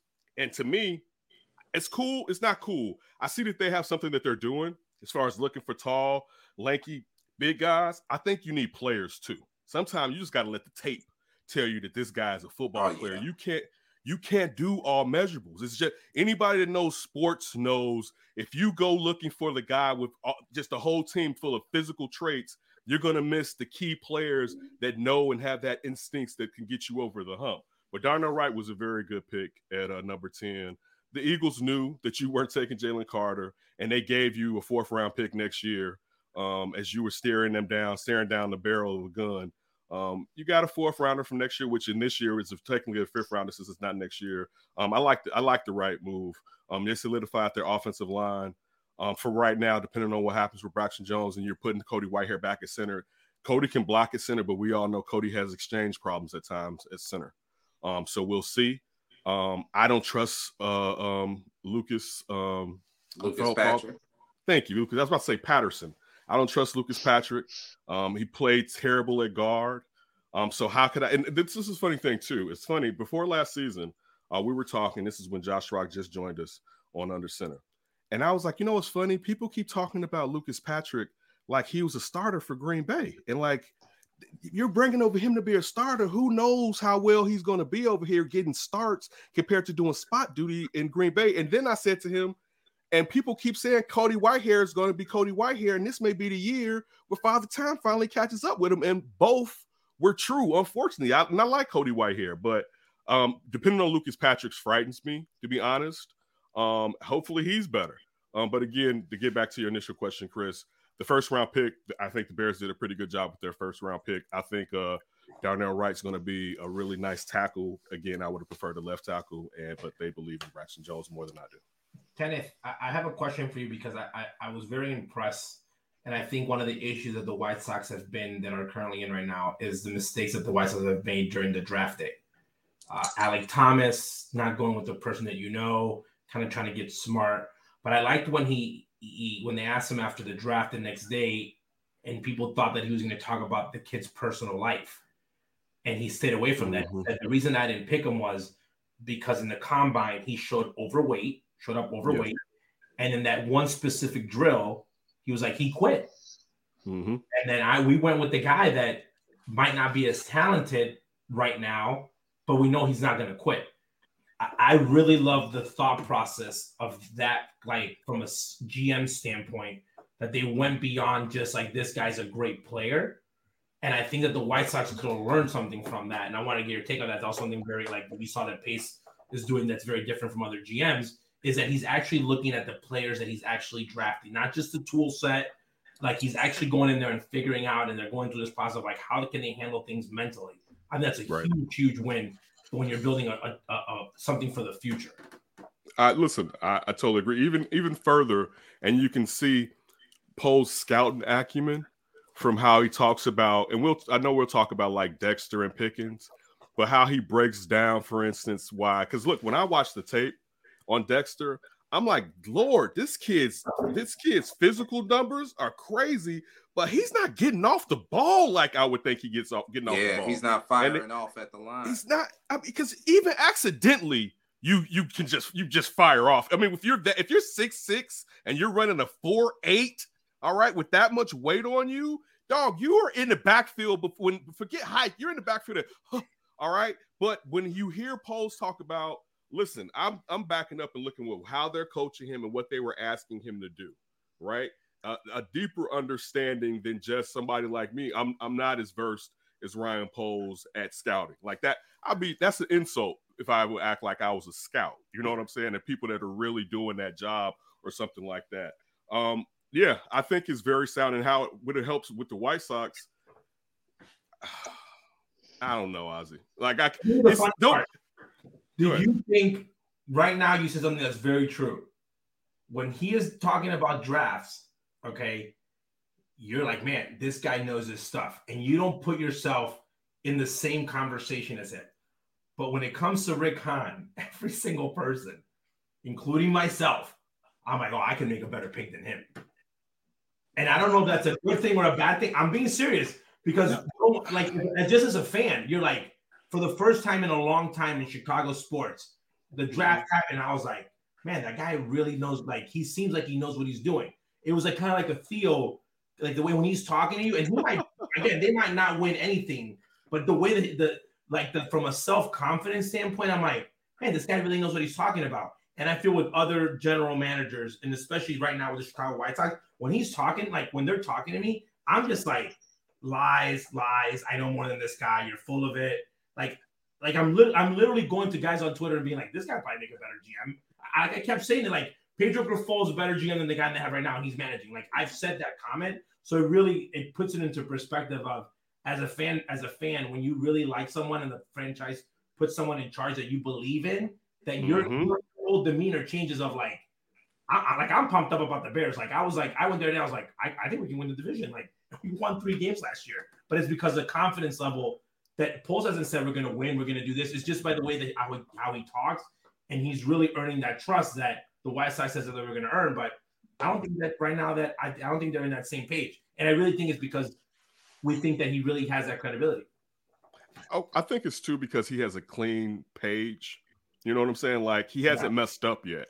You know, compared to we've seen when you look at Rick Hahn, there's been too many missteps for us to give him the benefit of the doubt. Like, and I'll say this, getting back to to to, to uh, Ryan Poles. I, I'm at this point, I'm going to be critical of Ryan Poles until after next season and after next year's draft and the free agency, because then I have a lot more time to take in exactly what he's doing. Because right now, like this year, kind of gave us a window into his tra- into the traits that these guys are going high ras. Because last year they didn't have enough picks for us to know, okay, what does he really like? Like, you know what I'm saying? Now we know, Yeah. oh, you like guys with crazy measurables. Now we got to find out, like I was saying before, will that bite you in the butt? You look at a team like the Vikings, who is ironically like the Bears last year, they only had like six picks this year.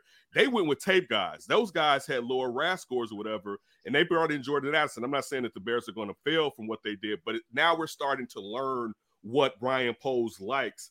Um, with the, I'll say this too to, to get a Hahn, and I, I'm talking to you. I like it because you have a window inside that none of us had growing up, or even still to this day.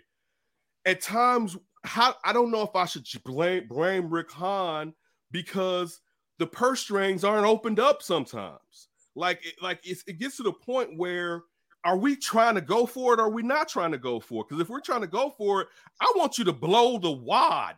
You know what I'm saying? Like if you're in this window and you're talking about like, yo, this was the, the window's opening up, and now people people are saying it's shut. Well, one day, one way to open it up is to spend some bread to cover up some of the stink here. So, like when when when, when you were saying this, Ozzy, as far as does Rick Hahn know where some of the holes are? And I think it could be a mix of no and also arrogance because you're like, hey, I assembled this. This is going the same way I kind of what I was saying about Braxton Jones. Ryan Poles, and that's one thing I he says everyone was competing. Dude, you gave Braxton Jones a pass because you thought you found a gem. We'll Yeah. see. Did mm-hmm. you? We'll see if you found it. I'm not saying that Braxton Jones physically, and we also got to look at where he came from in Southern Utah. He didn't have a weight training nutrition like some of these big time programs in SEC and Big Ten have. So, okay, he has a year now in a professional team with professional trainers, professional coaches, professional nutrition. I and also I like Braxton Jones' character. It's just I thought he it was unfair how they treated some people, Platoon and Jenkins, but yeah, Braxton Jones, it was like, hey, you out there, learn, do your thing or whatever. I don't, I didn't find that fair, and it showed that you had a favorite because you drafted one guy and you didn't draft this other guy. Um, but again, I, I like what Ryan's Poles is doing so far. The Dexter, uh, the, the Gervon Dexter question, and, and it's funny. I had in a mock draft, I had the Bears taking Terrell Smith and Gervon Dexter, so I hit on two. Um, but with Dexter, man, he you, better do something. You know what I'm saying? Because both of your tackles, your three techniques slash nose tackle, however you said they're going to be hybrids, they didn't put up crazy numbers. Pickens played better at South Carolina um, than than than Gervon did at Florida. But I'll say this: man, they had a nice draft. Like you, you have one when you when you leave a draft. To be honest with you, if you leave a draft and there's one player that you kind of like, hmm, and you had like ten selections, man, you had a draft. You know what I'm saying? Yeah. Like they they had. I, I have to say, you you we all knew they needed a, a cornerback. They brought in two, but you know Stevenson looks like he's going to be starting outside of Jaylon Johnson. And depending on what happened with Jaylon Johnson's contract, he may be using someone that can step in one day. Um, you look at the fact that you got your book bookend tackle. You look at the fact that they went ahead and brought in. Let me pull out my uh, Tyler Scott out of Cincy. Dude, everyone and their mother knew they needed a receiver, right? This- and he be, this but kid- hey, he the type to blow the doors off too. I, I, Right? Yeah. His That wild, great, right now, great value doesn't have pick right there. he doesn't Hey, do, you have. know more, do you know more football than you do baseball? I think you do. N- Yeah, I know more football than No, no, I know but I- Kenneth. I know you do. uh, But I think Jay Oh. right here, Dragon Rider. Don't worry about that. Don't worry about that. I, I think I'm you're all sports. guy. I All think you're a football guy under baby. under. Uh, no, but I'm gonna be honest you, like I, I Ken just said something about the window of when you're judging someone and why I'm giving Grifol the benefit of the doubt right now. He's a first year manager. I don't care how big of a genius you are. When you're a first big league year manager, it's gonna take you sometimes to pick up the um, you know, just pick up how the pace of the game and how it goes. I'm, I'm, I'm judging Ethan Katz that much harder now than I did two years ago because I'm like, you should have known better by now on this stuff. Uh, just like Rick Hahn today, okay, I judge him a million times harder than I did in 2013. Mhm. So when people are like, "Oh, you're being extra negative," it's like, no, like No. we know we have proved since 2013. And when there's rumors out on Twitter that said, "Oh yeah, the Chris Sale trade was great," but the original trade that they had on the table was for Devers, Kopech, and Benintendi, but the Sox didn't pull the trigger fast enough. Then you say, "Okay, was that is he that good as they say they are?" So I think Poles is like we're getting to see the story of like Poles is in a position like when Rick was there and he was building this thing, and now we're at the end of like with Rick, and it's like with Poles, no one can say anything because they have to wait and see what it all comes out Well, to. I, OJ. It's like when they say let the man cook, you can let the man cook, but he still is responsible for serving a dish. I feel like early, it's it's early in uh Pole's regime, like Kenny said, but at the same time, if when you're gonna hold somebody to the regard that you have, Also, Kenneth, y'all. Hahn- Kenneth, y'all. People don't call him Kenneth. Kenny in the streets. Yeah, please. All don't. Ken, Kenneth. Ken or Kenneth, but because people, it's not, and it's not y'all. It's My people bad, in the streets my are gonna think that's the move, and that is not the move. All right, my bad, Ken. Matter of fact, now It's we gotta not. It's not. It's not. It's not out of anger or anything. I'm just, but yeah. But yeah, the, uh, I was just gonna say, like, well, o, to OJ's point, like, it's been since 2013.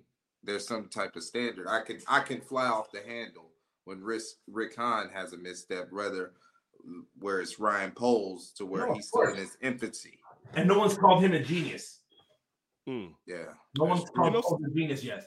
You know something's interesting too, and eh, it, it may not be right, but it's something that you just brought up because I didn't know about the Devers being involved. When Lord, he looked nice in the White Sox uniform. I knew, I knew, we all know he loved Benintendi, and actually he's pulling the Kenny move where I'm gonna get that guy sooner or later. It can be Junior Griff, 15 years past his prime. I'm gonna bring Roberto Manny- Alomar back Manny Ramirez. five times. All right, yeah, Manny Ramirez, Oh, by the way, Carl Everett. Oh, we, we got to bring Carl Everett back too. You know Listen, who did with not make Carl Crawford?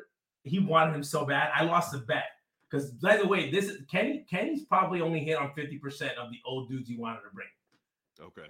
because he's always like he because he's always like guys that are like you know solidified and Mm-hmm. and happen. But again, I, I the Benintendi one, I think that when you come obsessed with a player, you're gonna get him sooner or later because you're obsessed with that. So when you just said that though, it made me think about something Ryan Poles said when he made the trade with Carolina. He talked about being too greedy. And sometimes I'm like, what do you mean being too greedy? But you know being too greedy to a certain extent, the way he was saying, it's like if all three of us was robbing a bank and one of us stopped sticking to the script and starts going, it's taking more money. And we said, we got two minutes, we got to get out. And then all of a sudden, Chris is like, nah, man, I'm going in the vault even deeper. And we're like, dude, we have to plan. It's timed out. We have to get out. And Poles sat there, got a number one receiver, which because you the crazy thing about this would have been this year too. We were gonna put so much this wasn't a receiver draft, right? We were gonna put so much stress on that receiver they drafted to be our number one receiver. Like it was, it you it was gonna be unfair. It was gonna be like, man, you have to do this, Justin. And they went out and got a guy that can come in right away, just play with some some haphazard quarterbacks, play with Cam with a bad arm, bad Cam. You know what I'm saying? Like you got a guy that's put up thou- a thousand yards with Lord knows who under center. All right. And DJ Moore, right? And then you got a number one pick next year and a number two pick the year after that. Um, and you still and you still stayed in the top 10. So it, that's to the point of when you're saying with Rick Hahn not pulling the trigger and getting what you want right away, then dilly dallying and waiting because you think you could perhaps get more, and then you end up with less instead of what you could have initially had. They timed it perfectly. Yeah, They did. It, and, And- you know what? This is I'm sorry, Chris. Last part. You know how we Yeah. know they timed it perfectly? Because nobody else traded up to get a quarterback. So when us Bears fans was dreaming our asses off, we're gonna make four trades. Look, we're gonna trade back to Houston. then we're gonna trade back to the Colts, right? Because Yeah. everyone was like, yo, everyone it's gonna be a run on quarterbacks. It's gonna be a run on qu- man. Chris Ballard, the coach general manager who used to work for the Bears, sat his ass there at four, all right, and got his quarterback. He look, the Houston sat there and was like, dude, I don't care who falls to me. Right, like it was. It we, we we were sitting here like we control everything. The Sox got they. There was only one team willing to really make a move when when we come to find out, or maybe one team willing to get the number one player and give up what the Bears wanted to get the number one player. We were not as fortunate as what we thought we were, and the team. A lot of teams didn't value these quarterbacks. Nobody cared about Will Levis. Will Levis was Yeah, sitting in Caleb. the back. When I got Caleb Williams, he dropped. Microwave, I'm not gonna sell the farm for Will Right, Levis. Caleb, you're waiting for for for, for what? Dre, whatever his name in North Carolina, and Caleb Williams at Uh, USC. Drake Maye. Yeah, Drake Maye. That's all you wait. So it's like I'm I'm coming back next year. These guys, I, I I'm not thirsting for these guys like that. So again, I'll say this: being someone who is ignorant, not knowing, you know, what I'm saying, total inner workings. He got the pro. He got the best deal probably that he can get because there was no movement. You know what I'm saying? Like it, it was what it was, and you brought in a stud receiver. You got a number number one, and you got a number two. He did a hell of a job going out there and making that trade and just moving down a nine. Bears win the division. Pack it in. Vikings. You're a homer. You're a homer. I am a ho- for the Bears. You know what? I am. I have not been this positive. I think the Vikings are the worst team in NFL history, so I always have them losing. The Lions are the Lions, and Aaron Rodgers is no longer on the Packers, and I don't believe that they can do it. They, I don't think that the football gods are are are that horrible of football gods to bring a third amazing quarterback. the Packers hitting the third, but again, Hey, not- Jordan Love is a light skinned legend. You better be careful. I'm just saying though. I'm just I'm hoping. I'm hoping again. It's like Barb and then Aaron, and then I'm hoping that they you know they get a bad one. I get. I- I hope that there's a bad quarterback for them for a little bit, but I think that moving forward, um, and again, time does solve everything because today the reason that that Rick Hahn has so much pressure on him is because finally he got everything he wanted. Okay, because the years before it was oh it's Tony's fault. He didn't get the manager he wanted, so he can't you know, do his crazy stuff that he's doing. But in reality, now we're looking at it and say, okay, but no moves were made. And and, and by the way, they did give him the money, but did he spend the money right? Did he try to get too kind of sneaky and smart and like, oh, I'm gonna, you know, and the part that's funny is like you make comments like Romy Gonzalez is the next Ben Zobrist, and then he's not Ben Zobrist. He's like Ben Zobrist, but Ben Zobrist was in fourth grade in middle school. Like he's not Ben Zobrist like Ben Zobrist maybe today, like old retired Ben Zobrist, but he's not Ben Zobrist. I still think Ben Zobrist could hit 250 in this. Probably, but I'm saying that he oversells. So I don't know like when he's coming off as genuine. And again, we can go back to press conference conversations. Uh, press conference tell a lot about someone. And that this this week's press conference with Jerry wasn't a press conference, but the talk that he had at the sports summit, they didn't give him any credit. Why? Because there's video. And if you know, he was very candid about a lot of things that people look took off the same way. Same thing when Rick Hahn's in front of the camera and he was talking. He there's a lot of questions they asked him that he wasn't like very happy about. You know, he was doing the shaking his head and he grabbed the water and he turned. When you've been around the media so much and you start analyzing that, you start seeing, you know, people are getting frustrated, the questions that you're asking me. So like I think Rick's in a really, really hard situation. I'm Rick needs to think his his gods or God that Kenny Williams is in a great place and will not fire him because I thought that the move, my personal move, if I was Kenny in Kenny's shoes, I would have called Rick and said, "Hey, man, it's like when you're going to go to the mob and you got to go do time. It's like somebody's got to bite the bullet. I still love you. You will get your money. We will bring you back on later on when nobody's paying attention as a consultant or something. But you need you're gonna get fired. Like you're gonna stand in front of this and you're gonna take, you know, you're gonna take the beheading. And the fact that he hasn't done it yet, I would have fired him. I would have fired uh, maybe the pitching coach, uh, maybe the assistant general manager. I, I would have done something just because that's what you do to save face. The fact that he hasn't done it yet really tells me about the relationship, how close they really are. Because Yeah, that would have been. Before we get the back to the White Sox, um, just want to wrap up this draft. And to be honest, Kenneth, um, as far as I see it, nine and ten there. I think Jalen Carter. Um, he wound up in the best possible environment. He could probably end up with learning behind Fletcher Cox there and that defensive line in Philly. great for him. That's what he, that's where he needs to be. It's not going to be here in Chicago.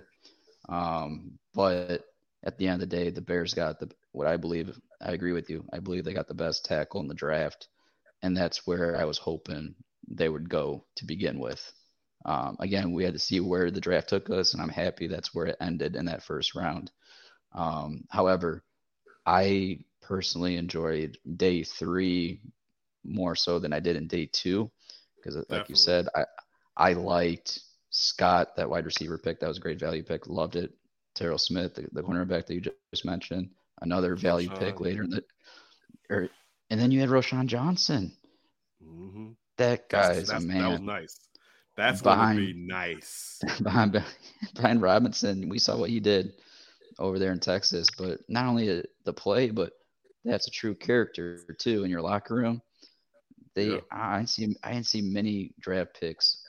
We know all the talk, you know, the, the talk, talk, but like get legitimate talk about his character, and that's what we need, you know, in this locker room while, while we're building a culture or Flus with his hits philosophy.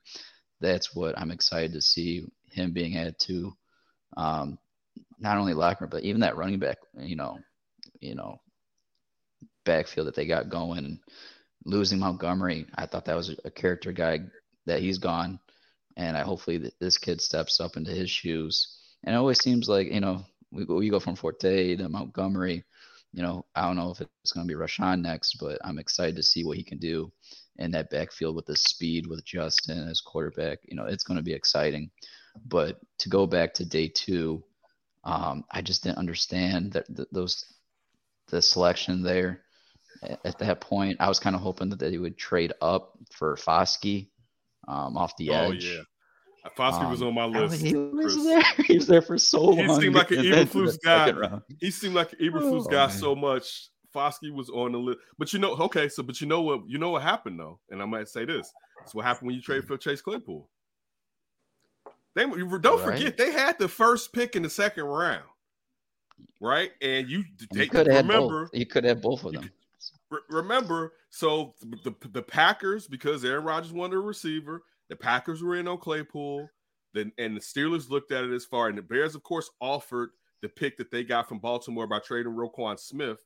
But of course, the Steelers yeah. know with the Bears sucking that your pick's going to be higher than the Baltimore's pick. I want your pick and to bring in Chase Claypool, the Bears made that trade, and there goes the first pick in the second round. Where even if the Bears either stood there and took an edge rusher, as you just said, or even still moved back a, a few slots so the Steelers could come up and get Joey Porter Jr. Or let me even say this: since they brought in Tyrique Stevenson, the Bears could have took Joey Porter Jr.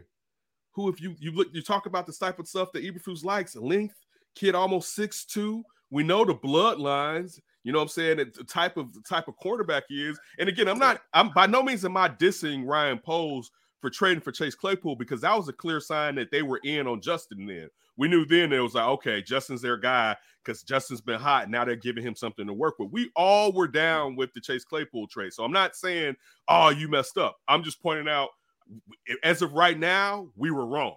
You know what I'm saying? Like, mm-hmm. look, if a chance if, if Chase Claypool comes here and it's very difficult, it's football to come in mid-season through, learn a playbook that the offense itself is learning.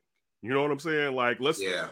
Yeah, the offense is learning that this is they don't know Getsy's system like that. They're getting used to Getsy's system, and here you come, and now you have to come in and learn it also. So uh, it's not that Chase Claypool may not play better this year, but if Chase Claypool was that guy, good chances they would have gotten more out of the trade than bringing in another receiver in DJ Moore. So it even kind of tells you how, like, yo, we got to cover our ass ass as far as that. But to to, uh, to your point, as far as getting the edge rusher, and this goes with Ryan Poles sticking to what he likes. I because I knew with the edge rushers that were left there in the third round, if you look at their measurables, they weren't Poles Eberflus guys.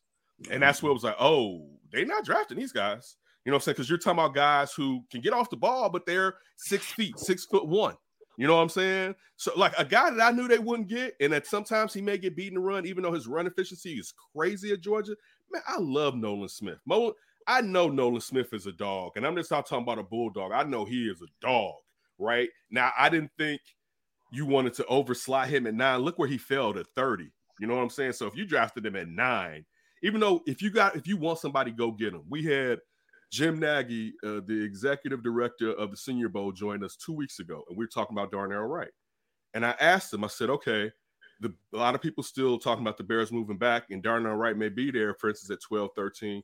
What if they just move back and get him there? He said, don't don't be cute. And Ryan Poles wasn't cute. He went out and got he moved back one slot and got his guy in Darnell Wright. You know what I'm saying? But I, when you're talking about, and it's funny. I love that you said day three. Yeah, day three, Chris. If they didn't do what they did on day three, I'd be lighting their ass up right now. All right, like I will be lighting that ass up so hot. Out of what the fuck are you doing? All right, but when you come back mm-hmm. and knock the ball out the park day three, it makes the scratching of Gervon Dexter. And if Gervon Dexter plays well, if look, I'll say this with Dex, Dexter and Pickens, if one of them's a starter and another one's a rotational guy, they did they did damn well. You know what I'm saying? If both of them can right. start, it's crazy. That would be crazy. But also, uh, sometime with the draft, we got to take a step back. They not about to hit on all these guys. All right, like mm-hmm. that. That's that's like they're not about. This is not Jim Finks in like the 83, 84, 85. You you're not hitting on all of these Wait, guys for what, Kenneth, what a team cannot hit on all their prospects. I know it's Every crazy. Person that they have there, I guess. Hey, stop playing, man. Baseball. Hey, He's being honest. Look at the White Sox. You guys think everybody's gonna hit? Kenneth is keeping it real. He's gonna say some some of these guys that they drafted are gonna be bust, and then that's okay. Right. It's, you got to hit on more than you, you got to hit on more than you than you than you guys you miss on. No, but all of these guys aren't going to be dudes. You know, like if look, if Ryan Poles can do that, I'm not. I'll never doubt him moving forward. Even when he's wrong, I'll be like, "Yo, in Poles, I trust." You know what I'm saying? Like if if he can pull that off, where let's just say 80 percent of these dudes are here and are providing for this team, dude, he's he he owns the city. That he, he owns the city if he could pull off something. But what, like I just said, it's it's not gonna happen. It's just that's just but how life was, goes. But Kenneth, this was his very first off season officially. So, mm-hmm. like you said earlier, we need to go allow this season go on because next season is going to be the biggest part of it. That's the second off season in full, and that's going to lead us to where we want it with our expectations as Bears fans, and that's where we're going to end up at. And uh, I'm excited. We're in the direction that he's taken us, not only in Eberflus and Poles, but also the, the new team president. I mean, all the three head monster that they just created there, that's exciting. That's something we haven't seen in Chicago in, in a while as far as a front office goes. Um, but Kenneth, let our fans know where they can find you as we wrap this up with you. Um, give us shout outs and uh, where we can find you at. Uh, you can always check me out on that Davis show. That's my independent show. Um, you can find me every Wednesday on NBC Sports at 5:30 p.m. with the Under Center podcast. So wherever you watch your yeah. Sox, Blackhawks, and your Bulls, you can find they rerun the hell out of it. So you can you can check that out there. Please subscribe to the Under Center podcast and that Davis show. Follow me at That's Davis. Um, appreciate you, gentlemen. Uh, everybody, I hope if you're out, you get home safe, and I look forward to talking to you guys down the road, man. And you guys be safe. Thank you. Yeah, thanks for stopping on, Kenneth. All right, guys. Y'all have a good one. Thank you. Thanks, Kenneth. We appreciate having you. you. Take care, man. All right, everyone. That was Kenneth Davis of the Under Center podcast. Not only does he know Sox, but he knows a whole lot more also about the Bears. The Bears. Just happy to have him on. And uh, now we can now we can get going on wrapping the rest of the show up because uh, that was a lot of Bears talk. So, Justin, we got some mean ass tweets coming our way now. Woo! Oh boy. Bring it.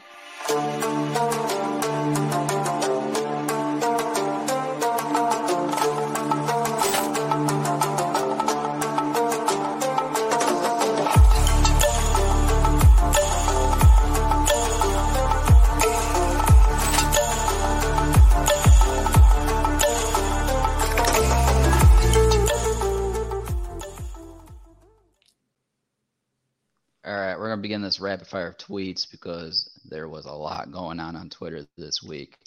we're going to begin off. First off, let's show the picture of uh, Pedro and Ozzie. Um, might as well wrap Yeah. this up real quick. What the fuck were they talking about? Junior, yeah, tell us that, a little bit of that advice, and then we'll just go on after I this. hope he was saying hanging on Rick, hanging on Rick. I hope he was telling him that. Um, you know, I, I think that it's very unique because number one, I think obviously they're both Latino, so I think that in Chicago, a lot of people, including White Sox fans themselves, they don't give credit, okay, um, to people like Ozzie. I think like Ozzie is just someone that like pulled it out of a Wheaties box. The fact that he was a big, big league manager for the White Sox for that long, and I think that it's when you're a manager, not to say that it's as important as being the president of the United States, but it's a position that I think that only people that have gone through it understand what it really takes and the emotions that you go through um, as a person. Uh, I'm going to be honest, man. We were talking about it the other day when they lost the 10th game. My mom said, I really hope that his family and his wife are handling it because, you know, they're new to Chicago. They're chanting, sell the team. They're probably in the stands like, what the fuck just happened? Like, and that's the part of the game that, you know, you kind of know that you share that with them and, you know, ev- everything's fun, but we, my, like she, my mom knows what his wife's going through, you know, wins and losses.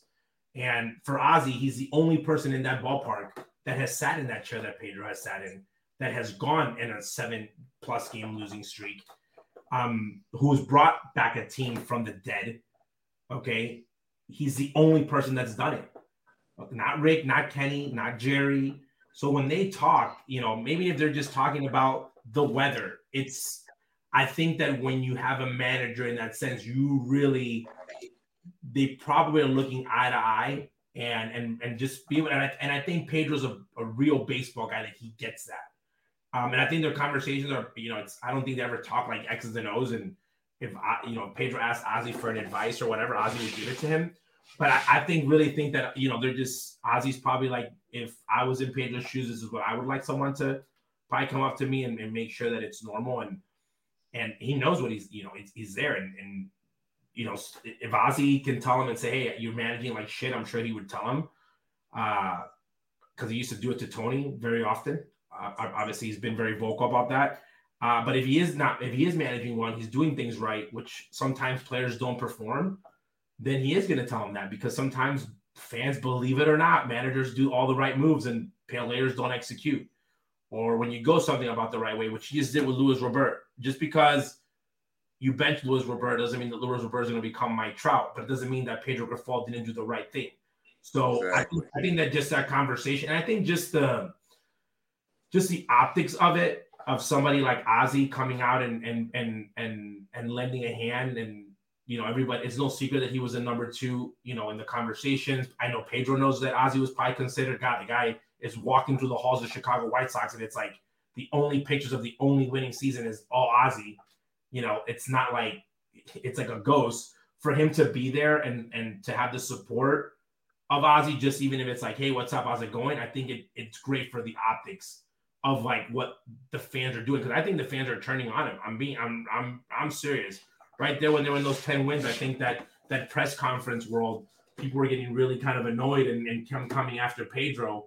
Uh, people were like, bring Ozzie back, fire Pedro with a three year deal. It's like, what, what are you guys talking about? Like, let the guy do his job. So I think the optics and it's just you know lending uh uh lending support. And Ozzie knows, man. Ozzie knows that it's not that Pedro is again, he's going to make decisions that affect the game, but that he is not the one that you have to blame for the situation that they're in.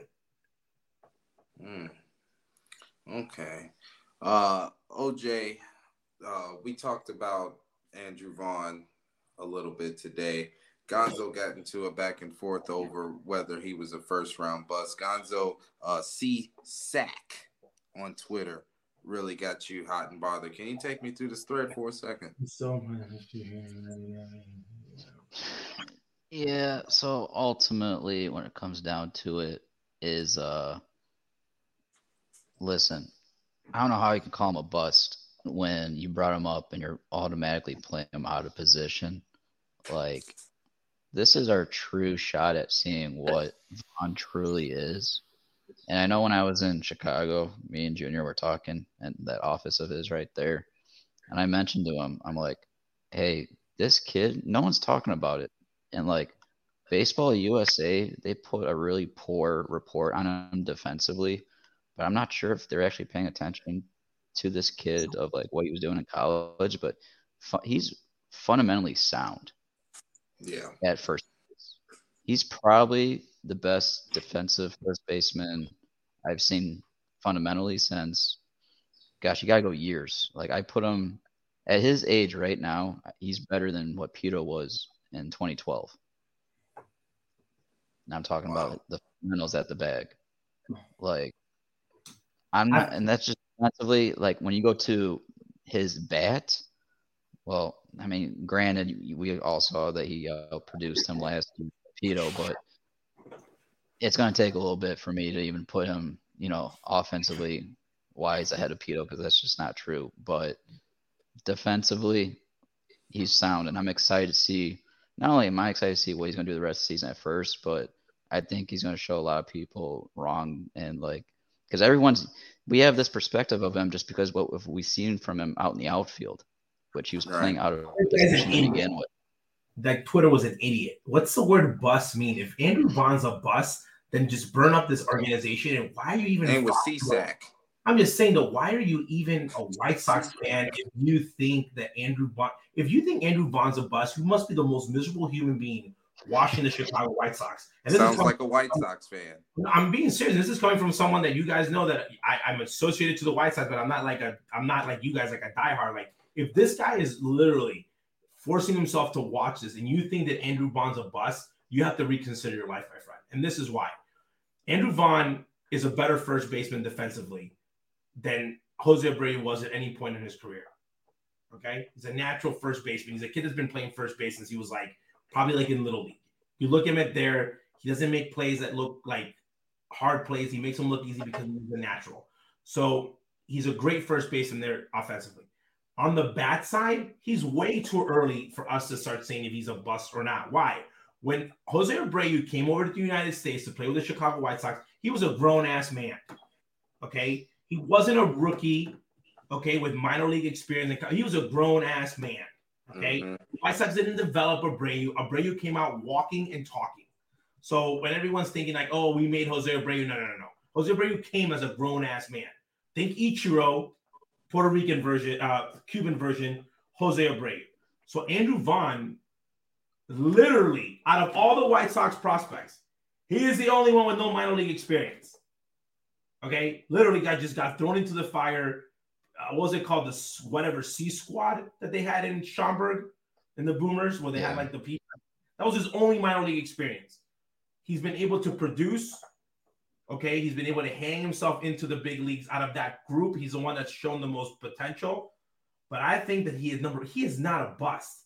Okay, Pantera destroyed minor league baseball, made it look like it was like little league baseball for him, and he struggled in in, in the in the big leagues. But why don't they like Andrew Vaughn? Because they like the swagger. Andrew Vaughn is boring. He hits home runs and looks at you like you, one eye's here, one eye's there.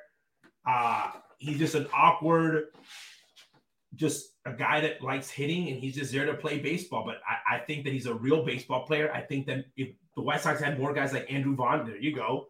I think that the team would be better off. But the team got Opie. no, the team got sold on swagger. The team got sold on having nine TAs. And we've seen that that has not been the case because when you get guys like Moncada, and again, Andrew Vaughn has kept himself in the lineup. We've had issues with injuries. So I don't think that he's a bust. Again, I think when I look at a big league player, I when you have a first rounder or second rounder, you're not you don't have to be a Hall of Famer. Okay? All you need to do is have a big league player that plays every single day for 140 plus games. And they have that in Andrew Vaughn. He's an everyday big league player. Man, look, I think the White Sox have been chasing the Fernando Tatis when they needed a, a cow. They didn't know that they had Fernando Tatis in the minor leagues. Why do they keep talking about Tatis? The White Sox didn't even know that he was in their system. Okay, that's no. The White Sox fans didn't know that he was in the system. Tatis No, I'm like, just no, I'm just saying, I'm just saying, not not like Tatis type of success. I'm talking about like the swagger, and the flair when it, when they need a Cal Oh, Ripken, want somebody who, They just- who- they should just sign Bad Bunny. every day. Just sign Bad Bunny into a baseball big league deal. He'll have all the swagger in the world. Benito. I'm just saying, like, just looking from a baseball perspective, like he is not the word bust means that you are not making. What's your big- favorite Bad Bunny song, OJ? Uh, I think TT, the TT song. He wants to take the girls to VIP. He's got a lot of good songs. He's a little weird in his outfits, but he's got he's got swag. But again, if people want swag, then go get a musician or somebody. I just think that I don't know. the I don't know what Jason's watching at first base. If he doesn't think he's His defensively defense is sound. not good. Though. His scouting grade of defense was trash. Jason's friends with this guy. Okay, well, uh, I don't agree with that, and I went to scout school. Okay, um, so I don't think that his defense is trash. Here, he's just going on a tangent now, OJ. I'm overrated. Again, so We're gonna we- move on to who are we Cease. over- okay, here are we. Who are we rating him against? But the word bust, you can say that Andrew Vaughn sucks and that you don't like him and he looks weird on camera, but the word bust is a little over the top. Yeah.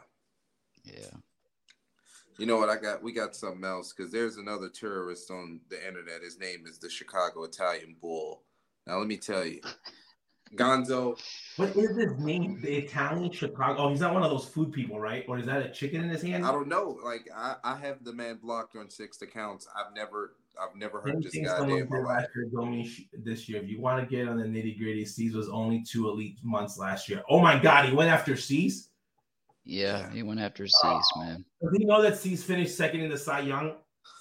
Yeah, that's and that's only I guess apparently on this post right Only here. That's two only months. based off. He- that he it's was only only two months. two He did that on two months, which Just two months. He was he was a national. He was a runner up to the Cy Young in two months.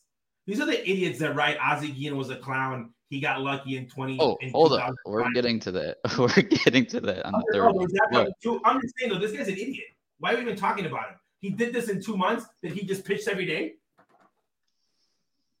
Yeah, and and he told me I know Italian have to be nitty gritty, and I you- told you him well, friend Eddie. technically, technically he was putting elite numbers up in three months, but not only was he putting up those numbers in those three back, months, but he was historic during that stretch where it was only him and Bob Gibson putting up those numbers. Like if you're in that category, Bob Gibson, Hall of Famer, one of the best. He's he's in my top five rotation, Bob Gibson, but like I don't know how you can even go off on Cease. Like I get it. He had two bad starts and all of a sudden people want to jump on the guy. Like if you look at the numbers, he actually is having a better start than last year through the six games. He had two rough, you know, starts in those six, but you didn't start off the year last year like you did this year versus Houston Astros going six innings on 86 pitches, no walks, 10 strikeouts. He didn't have that start a year ago. Nowhere near the efficiency he was a year ago. But um, yeah, I- mean, we're we got a lot has to happen for Cease to go down that stretch again. Um, but for one, he's gonna have this team. This team's gonna have to back him up regardless. Because last year, I don't know how he was a, a runner-up Cy Young when he had one of the worst defensive um, fielding teams behind him, and then the offense couldn't even. And for situation of baseball, they couldn't even score runs, get runs across the plate for situation hitting. It was just atrocious. I don't know how he managed to get through the end of the year with the numbers he put up because it was ridiculous. Look at how disgusted um, Gonzo is talking about the White Sox in regard to Cease. No, he doesn't. Tell us he how you feel, buddy. So, so I want to. I want to say this. So Slav just wrote us and just shared Baseball Savant, the the uh, outs above average, one of the many defensive tools where where uh, where Andrew Vaughn sits last. Okay. And this is where I go with defensive metrics. Defensive metrics had Mark Teahen at one point higher ranked than Adrian Beltre at third base. Okay, that's how much trash defensive metrics are, and you can manipulate them and put put it there. So again, Ooh. outs above And the these are- average, that's fine. But I'm saying with my eye, I think that Andrew Vaughn is an above average, average above average first baseman. There's a lot worse guys out there playing first base. When it comes to Dylan Cease, he's going to need the team support for him to finish second in the Cy Young again. Okay, I think right now he's going through a rough patch. He had the sick game, but he's been able to battle through. Again, last year was a very special one. But do I think that he is still the ace of this team? Do I still think that he, he is up to, to winning 14 plus games and, and, and his ERA coming down?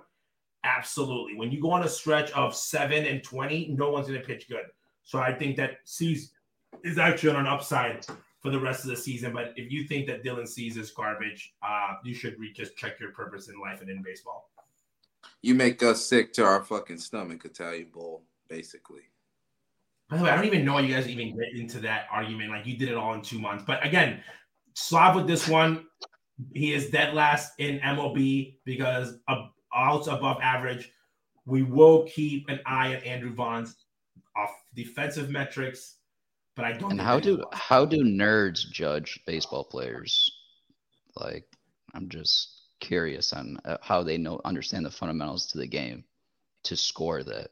Like, it oh. just mind boggles me so- on some of the metrics for the sp- advanced metrics that we have. Like, I can get into it with advanced We metrics. used to, There's we some used things to that have, don't make way, sense. used to have, way, all these guys that think they know stats, we used to get the fielding Bible. They don't even know what that is before it was even made public. Before all this stuff was Yep. thing, and some of the stuff we would read. My Ozzie Guillen, Joey Cora, myself, my brother, we sit in a family and we'd laugh at some of the shit that these people would put in there. Because you're like, are you guys really seriously judging defense this way? Defense is one of the hardest things to judge. Okay. And if you think that Andrew Vaughn sucks at first base, please send us a message, okay, directly to the blackout page. And you tell us, Mr. Genius, okay, upper deck expert, who should be playing first base. Literally, if it's not Andrew Vaughn, who should be playing first base? Because I'll put it this much I know that you don't follow the Houston Astros, but right now, Jose Abreu is sucking, sucking big time. And they're calling for him to get traded for the, the Cuban they used to have before. Jose Abreu, they want Yuli back. Jose Abreu's punching home plate. Okay, go Google him. He was punching home plate last week because he's struggling. So stop watching bait. Stop watching the White Sox. Turn on the Houston game. Look up how Jose's doing. Cintron, the hitting coach said, "I believe in him. He's always had a crappy April, which he has. But who should be playing first base then? Who who should be playing first base? Do you think Jose Abreu would have fixed this seven and twenty? Yeah, Do we think that he would have? he's also No. in a dome. He win- Going through this cold anything the years stretch. before. He didn't win anything the years before. Again, great player, build him a statue, retire his number, blah, blah, blah, blah, blah, all this stuff. Move on. Andrew Vaughn is not as crappy as everybody says he is, even though I said he was not going to hit 30 home runs this year. He is still a above average player, and time will tell us what who he is. But if you have a better option for someone playing first base, please let us know. Because if he is in the White Sox front office, we will have a debate for you. Yep, and that leads us to our last tweet, Justin. Oh, oh we boy. saved the best for last. oh fuck. Junior, this is your man, Vinny Parisi, writing in I an think that this, I think that the South Side Showdown is probably the most confused outlet out there. Okay, this is after uh, one of the writers basically called Ozzie a clown, who I didn't even know who he was, uh, who writes for the South Side Showdown. Basically, they write two types of article: one for the left, one for the right. Basically, meaning on any given topic, they give you two sides on, so they're not wrong on either side. Uh, they go after Clevinger. They love Clevinger. Uh, now they want Ozzie to be the manager. Okay, we have receipts in a folder called Ozzie's Receipts, where Ozzie keeps all of the people's pictures and tweets and articles and whatnot. Because we go back and we laugh at it. You know, he enjoys a cocktail, and we obviously laugh at when people are wrong. And we have pictures of, of White Sox Twitter fans, you know, with the finger, whoever wants Ozzie as the manager, all that stuff. The score came after him. Uh, Barstool Sports said, "Hey, we, we want to have Ozzie on." I said, "Go call Griffo." Like we we read, and I consume more, way too much information, and everything gets relayed to Ozzie, and he reads it, and we enjoy it. The fact that now you want Ozzie to be the manager, okay?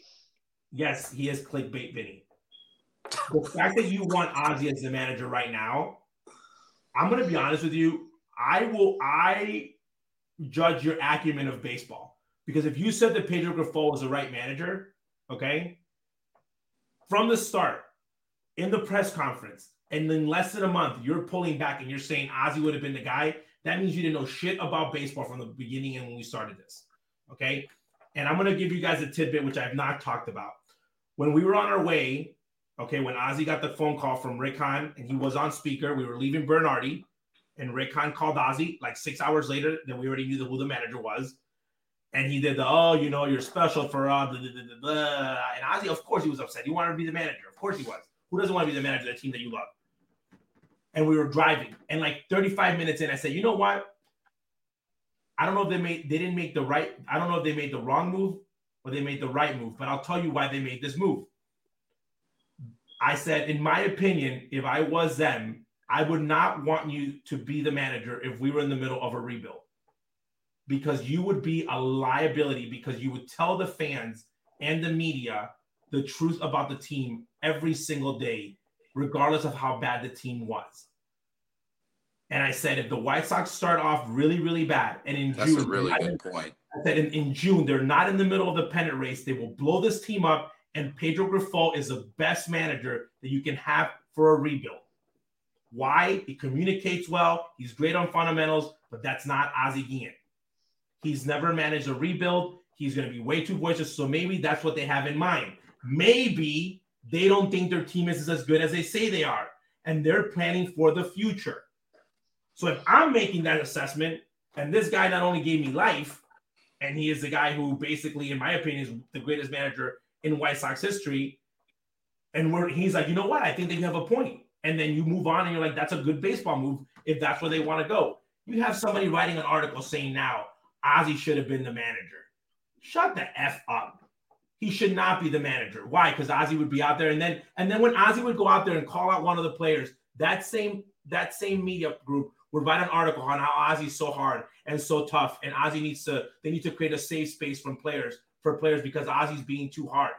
Everyone wants guys like AJ Pierzynski and Ozzie Guillen until those guys get the job, and then those guys start talking the truth, and then everybody thinks that those guys are are too hard or too crazy dude, go go go Google Ozzie and what the front office was talking about Ozzie and what the media was talking about Ozzie. They loved him. They loved his style. And then after 2008, when they weren't winning anymore, then they all turned on him and his style was shit. That's what happens in baseball. So to go out there and, and not give Pedro Grifol the respect that he that he deserves, okay, after the fact that you guys were circle jerking him, okay, everyone was in the press conference. This is the greatest manager of all time. He was talking about verticals and X's, and you wrote 7,000 articles on how this was the greatest hire of all time. Now you're going to turn on the guy? That's BS. I don't buy into that. And I and I call out the BS when I see it. And that's why I shared the tweet because I was like, this is a bunch of crap. And it's clickbait because you did not want Ozzie to be the manager. So now why are you coming out of the woodworks and saying, oh, we think that he should be the manager? Live and die with your opinion. Okay? Live and die with your opinion. And that's going to be one more If you say that two years from now, and they're and they're and they're they're dead last, and this organization went to shit, and you say that, man, because I say it. I told Gonzo here. Gonzo's like, what would you? What's one take that you would take back that you were completely wrong on? I was like, I think that I, I, I think that I was, I wanted Rick Renteria fired way too early. Now looking back, I'm like, man, maybe Ricky wasn't that bad. Maybe we didn't give him a chance that he deserved. And I go back and said, maybe I was wrong because I didn't think it was the wrong move then. But looking back now and saying, damn, I don't think that was the right move. That, making that assessment a month into the season is not cool unless you were on an Ozzie boat from the beginning and you were saying Ozzie was the right guy for this team. Everybody said, oh no, Pedro's going to come here with the Kansas City Magic and he's going to make them contenders right away because he's been in pennant races before. Really? he was a team translator and, and bullpen catcher. He's never been a coach like He's a great baseball guy, but he's never been in the middle of a pennant race. This he this is new to him. But everyone wanted to sell their story. But now they want to ask, oh, was Pedro the right guy? Well, you guys said he was. So let let let's ride Pedro out. He's got a three-year deal. Let him develop and see who he is. I am not jumping on the fire Pedro Grifol, okay, one month into the season. And that's why I claim the month of May, Pedro month because I would love to see Pedro Grifol go on a great run and bring this team back. So then all those people that wrote that article that bring Ozzie back look like idiots because it's not Pedro's call. That that you know, wow, he was a horrible manager, missing the shortstop, missing the third baseman, missing Southpaw. He's missing everybody. Like his team's not very good. So considering and today they said, "Oh yeah, Pedro, you're gonna get help. You got Billy Hamilton. You got Alex Colomé. You got like you're like and Pedro like so. I understand the game, and uh, trust me, I'm I go to bed sometimes, man, and I'm like, man, we dodged that bullet because I know that I would be a very miserable human being. Because if you're like you're in the middle of a fight and they give they basically send this guy to go fight a war and give him water pistols. So he's just grinding it out with his wow. guy. He did. Like, oh yeah, we're gonna go out there and you get like there's when you look at other rosters and what other teams are doing and like what you're competing with and what you decision, you're like, you always want them to give the person that you're rooting for the best chance. And looking at what they're giving him is like, man, like they're making moves, but are they the right moves? He's not in a situation that he can succeed a lot. So I'm not rooting against Pedro. Like I hope that he does a good job because he, he, Pedro wasn't given the San Diego Padres and they and said, go get him, Pedro. And then Pedro's gonna fail with a great team. It's like, is this team this great? Okay, is this team yeah. this team win 90 games? That's where I'm at. So I think I thought that that article was BS, and that's why I wanted to share it. Yeah, a lot of BS. A lot of BS. Debate though, it works. It works. I clicked it. Did you see? uh Did you see the question that I put underneath? uh Your dad gonna be on the foul territory TV tomorrow? What did he call Alex Thomas? Yes. It, it was. It's a good question. I, he'll probably say something around Spider Man, but he did used to call him a little shit. Yeah. Okay. All right, well, and this is the part of the show that we are going over the upcoming week in Southside Daily. Daily.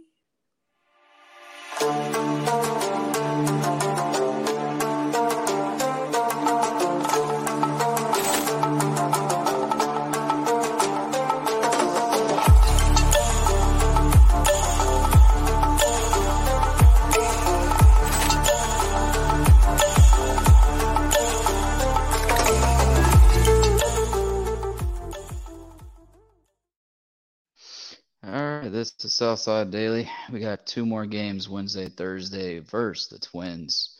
Tomorrow's matchup Dylan Cease versus Varland. I know Junior's looking at the uh, the betting for tomorrow. We'll knock the betting out right away here. Um, with Dylan Cease, I'm feeling good about this, Junior. What uh, what's it looking like right now? I think that Cease uh, should get the victory, and that should be the first White Sox victory. Yeah, yeah, you know what? And then the next game on Thursday is Gio versus Lopez. So I'm actually feeling I'm feeling like this is gonna be that first series, like you said. They're they're gonna win. They're gonna win it and they might sweep. And that is kind of shocking for me to say because tonight was a big game. You drop that game, and I'm not saying they're gonna sweep they're gonna win a game at all. In fact, you stole that first game and you got your boy, our boy Dylan Cease on the mound. You can very likely win two toughest games that third game with Gio and Lopez, and with how Gio's been pitching lately, he's been doing good, and uh, he's gonna have to have his best performance versus their guy in Lopez. So, but I, I think they can squeak one versus Lopez, and um, then they're on the road Friday through Sunday. It's going to be Lance Lynn versus Hunter Greene. Saturday, it's going to be Clevinger versus Lodolo, who's the lefty rookie. He's that kid is something special. Um, the lefty Lodolo. But then um, game three on Sunday on the road is going to be Kopech versus Weaver. guys, what do you guys feel like on that road trip in Cincinnati? Uh, well, if you if you look at what Cincinnati's doing, they're starting off fresh. You got they're getting contributions from guys like Spencer Steer, uh, you know, Jonathan India has been carrying the team. So we're gonna we're gonna play uh, a series against a lot of youth. So I think it'll be a great opportunity for us to establish, get back to the fundamentals. Let's just go back to playing clean baseball. We're we're in a series with Minnesota right now to where we're gonna have to slug a little bit. Let's just be honest here. Uh, even a day to like tomorrow with Dylan Cease is going, um, you still got to be able to hit the ball out of ballpark. So it's an interesting thing when you're playing two contrasting teams. You got to prepare for the home run one week. Next week, you want to get back to the ground rules. So uh, I just want to see like this is a flexible and uh, uh, not more not a flexible, but you got to see Pedro's willing to be flexible when managing against these two different teams. Yeah. And I feel like they're going to take two of three in Cincinnati. Um, and then on Monday's game, also on the road, is the opening series versus the Royals. And that matchup, Junior, is going to be Dylan Cease versus old veteran and Zack Greinke.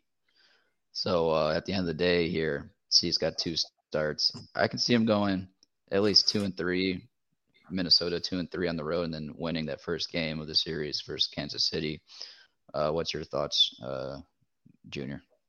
I think 14 and 23. I think they can definitely go five and two on the road. Um, five and two yeah. because they're facing a really uh, two teams that I don't think that they're at the caliber that the White Sox are in. Um, you got TA coming back already. Gonna have a couple games under his belt. Uh, I don't think I think a lot of bad things have happened to Pedro Grifol. I don't see Pedro dropping his first head to head versus his old Kansas City Royals team.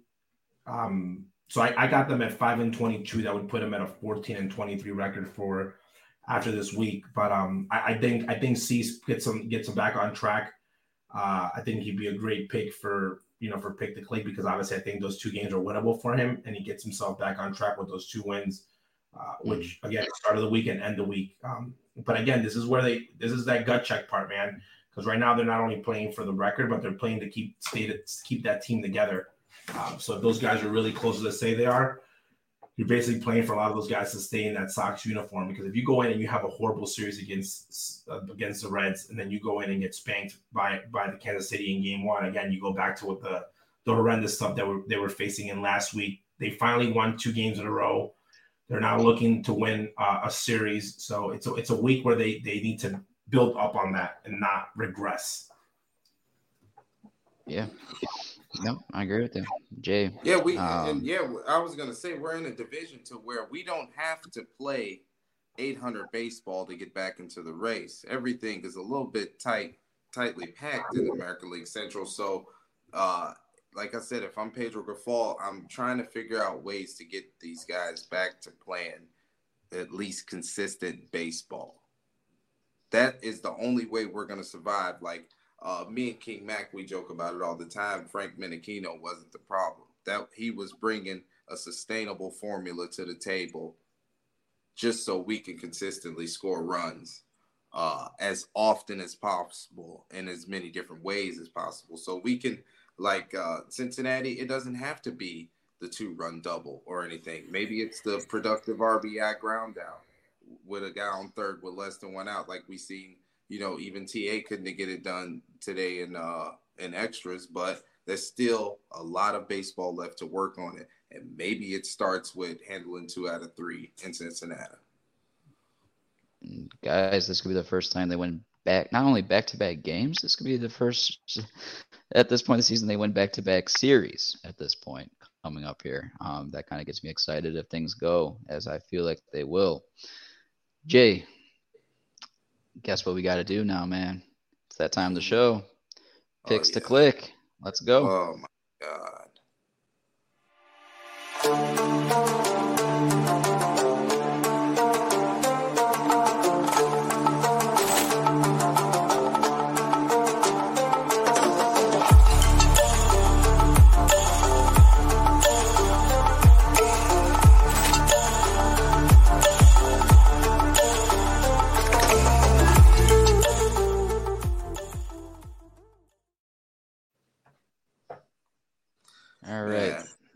This is pick to click.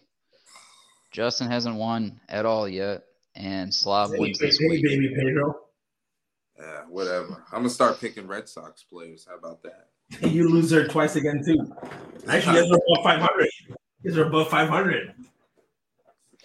And Slav wins with this pick of Andrew Vaughn, who went seven for 21 since we last aired, and he had three runs, two home runs, four ribbies. Slav wins it. And with Slav's pick to click for this week, he's going with the guy. He's going with the guy off the DL, and that is Tim Anderson. He is picking TA, and that's who he's rolling with. Who went 0 for 4 today. So hopefully, uh, Yeah, hopefully he turns around. Um, Slav does is tied with me with two wins to lead us at the moment. It's two two one for Junior and zero for Justin. The order after Slav is going to be me, Junior, and then you, Justin, because yes, Burger How did, had, how did, how Burger did had like, Burger actually had better Burger actually had better stats than Vaughn, but I gave it to Vaughn for the walk off. got it. So obviously Kopech did better than Cease, so that's how it follows you or after me. Um, so yeah, it goes Slav, me, Junior, and then Justin. Um, so I went TA. I'm gonna go with Dylan Cease with the two starts this week. And then you're up, Junior. Wow. So we can't pick Andrew Vaughn because he obviously uh, won it. Uh, We went TA, we went Cease. Man, who am I going to go with?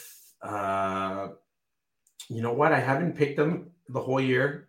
Uh, I think I'm going to go with Burger. I'm going to go with the Burger, Hmm. the Burger Eater. Ooh. I like it. Oh, dad power. I think I'm gonna go Gavin Sheets. Billy Hamilton's available. I'm picking Gavin Sheets. I'm Oh, okay. picking Larry's son. Give me about two And- home runs this week. And chat, this is the picks for this week. It's gonna go Slav TA. I'm picking Dylan Cease with the two starts this week. Versus, um, he's got well tomorrow he goes with Minnesota. Then he's got the second start versus Kansas City in the first uh, game of the series. And then Junior is going with uh, Burger, and then Jay is rolling with Gavin Sheets, who's going to get his fair share of reps in right field. Um, gentlemen, um, how are we feeling um, with any concluding thought? I know, Junior, we didn't get to ask you about Colas, but uh, was that the right decision in sending him down? I don't uh, see why early? not. I don't see why not. You're not saving him. Uh, he's not playing well. I think that I wish that would have been him and Pantera to send a message, but I know what they mean. But he's gonna find himself again. Bailey's is not easy, man. Bailey's is not easy, but now they got to make sure when they bring him up that, that it's that it's for for hopefully for the last time they send him down, and then he's really working on something down there. So, uh, but it was the right move. Again, they needed to shake something up. They were on a ten game losing streak. He's probably the guy was with most options, so why not him? Yep. And there were, in case anyone didn't realize, that there were 11 roster moves made today, and uh, we're seeing some familiar faces with Colin coming back. So this is not it, guys. You have Liam Hendriks and Garrett Crochet coming back momentarily within the month of May, likely. So another two moves to be made in that roster. So um, things are looking up here. They just won back-to-back games. Uh, Junior's dad's losing articles of clothing at the moment, and we'll see if that continues tomorrow. Two, and two uh, yep, two articles. We'll see uh, if that continues tomorrow. And um, we had on Kenneth Davis from the Under Center podcast, We and talked a lot of Bears tonight too. we talked too much Bears tonight, but for all the good reasons, we talked more Bears and Sox with how that draft went. But if you missed it, we talked about Cease and the sale controversy um, to begin the show, and uh, from there we went on through the rest with Grifol's decisions from the past week. Again, we talked draft. We gave you the upcoming preview of the week, and we made our picks. Gentlemen, that's going to be a wrap for tonight. Everyone, thank you for tuning in to the Blackout Show and brought to you by Gonzo, Justin Lee, and my partner on my side, Ozzie Guillen Jr., always giving us the best knowledge around for this game of baseball. Thank you for tuning in to the Blackout Show.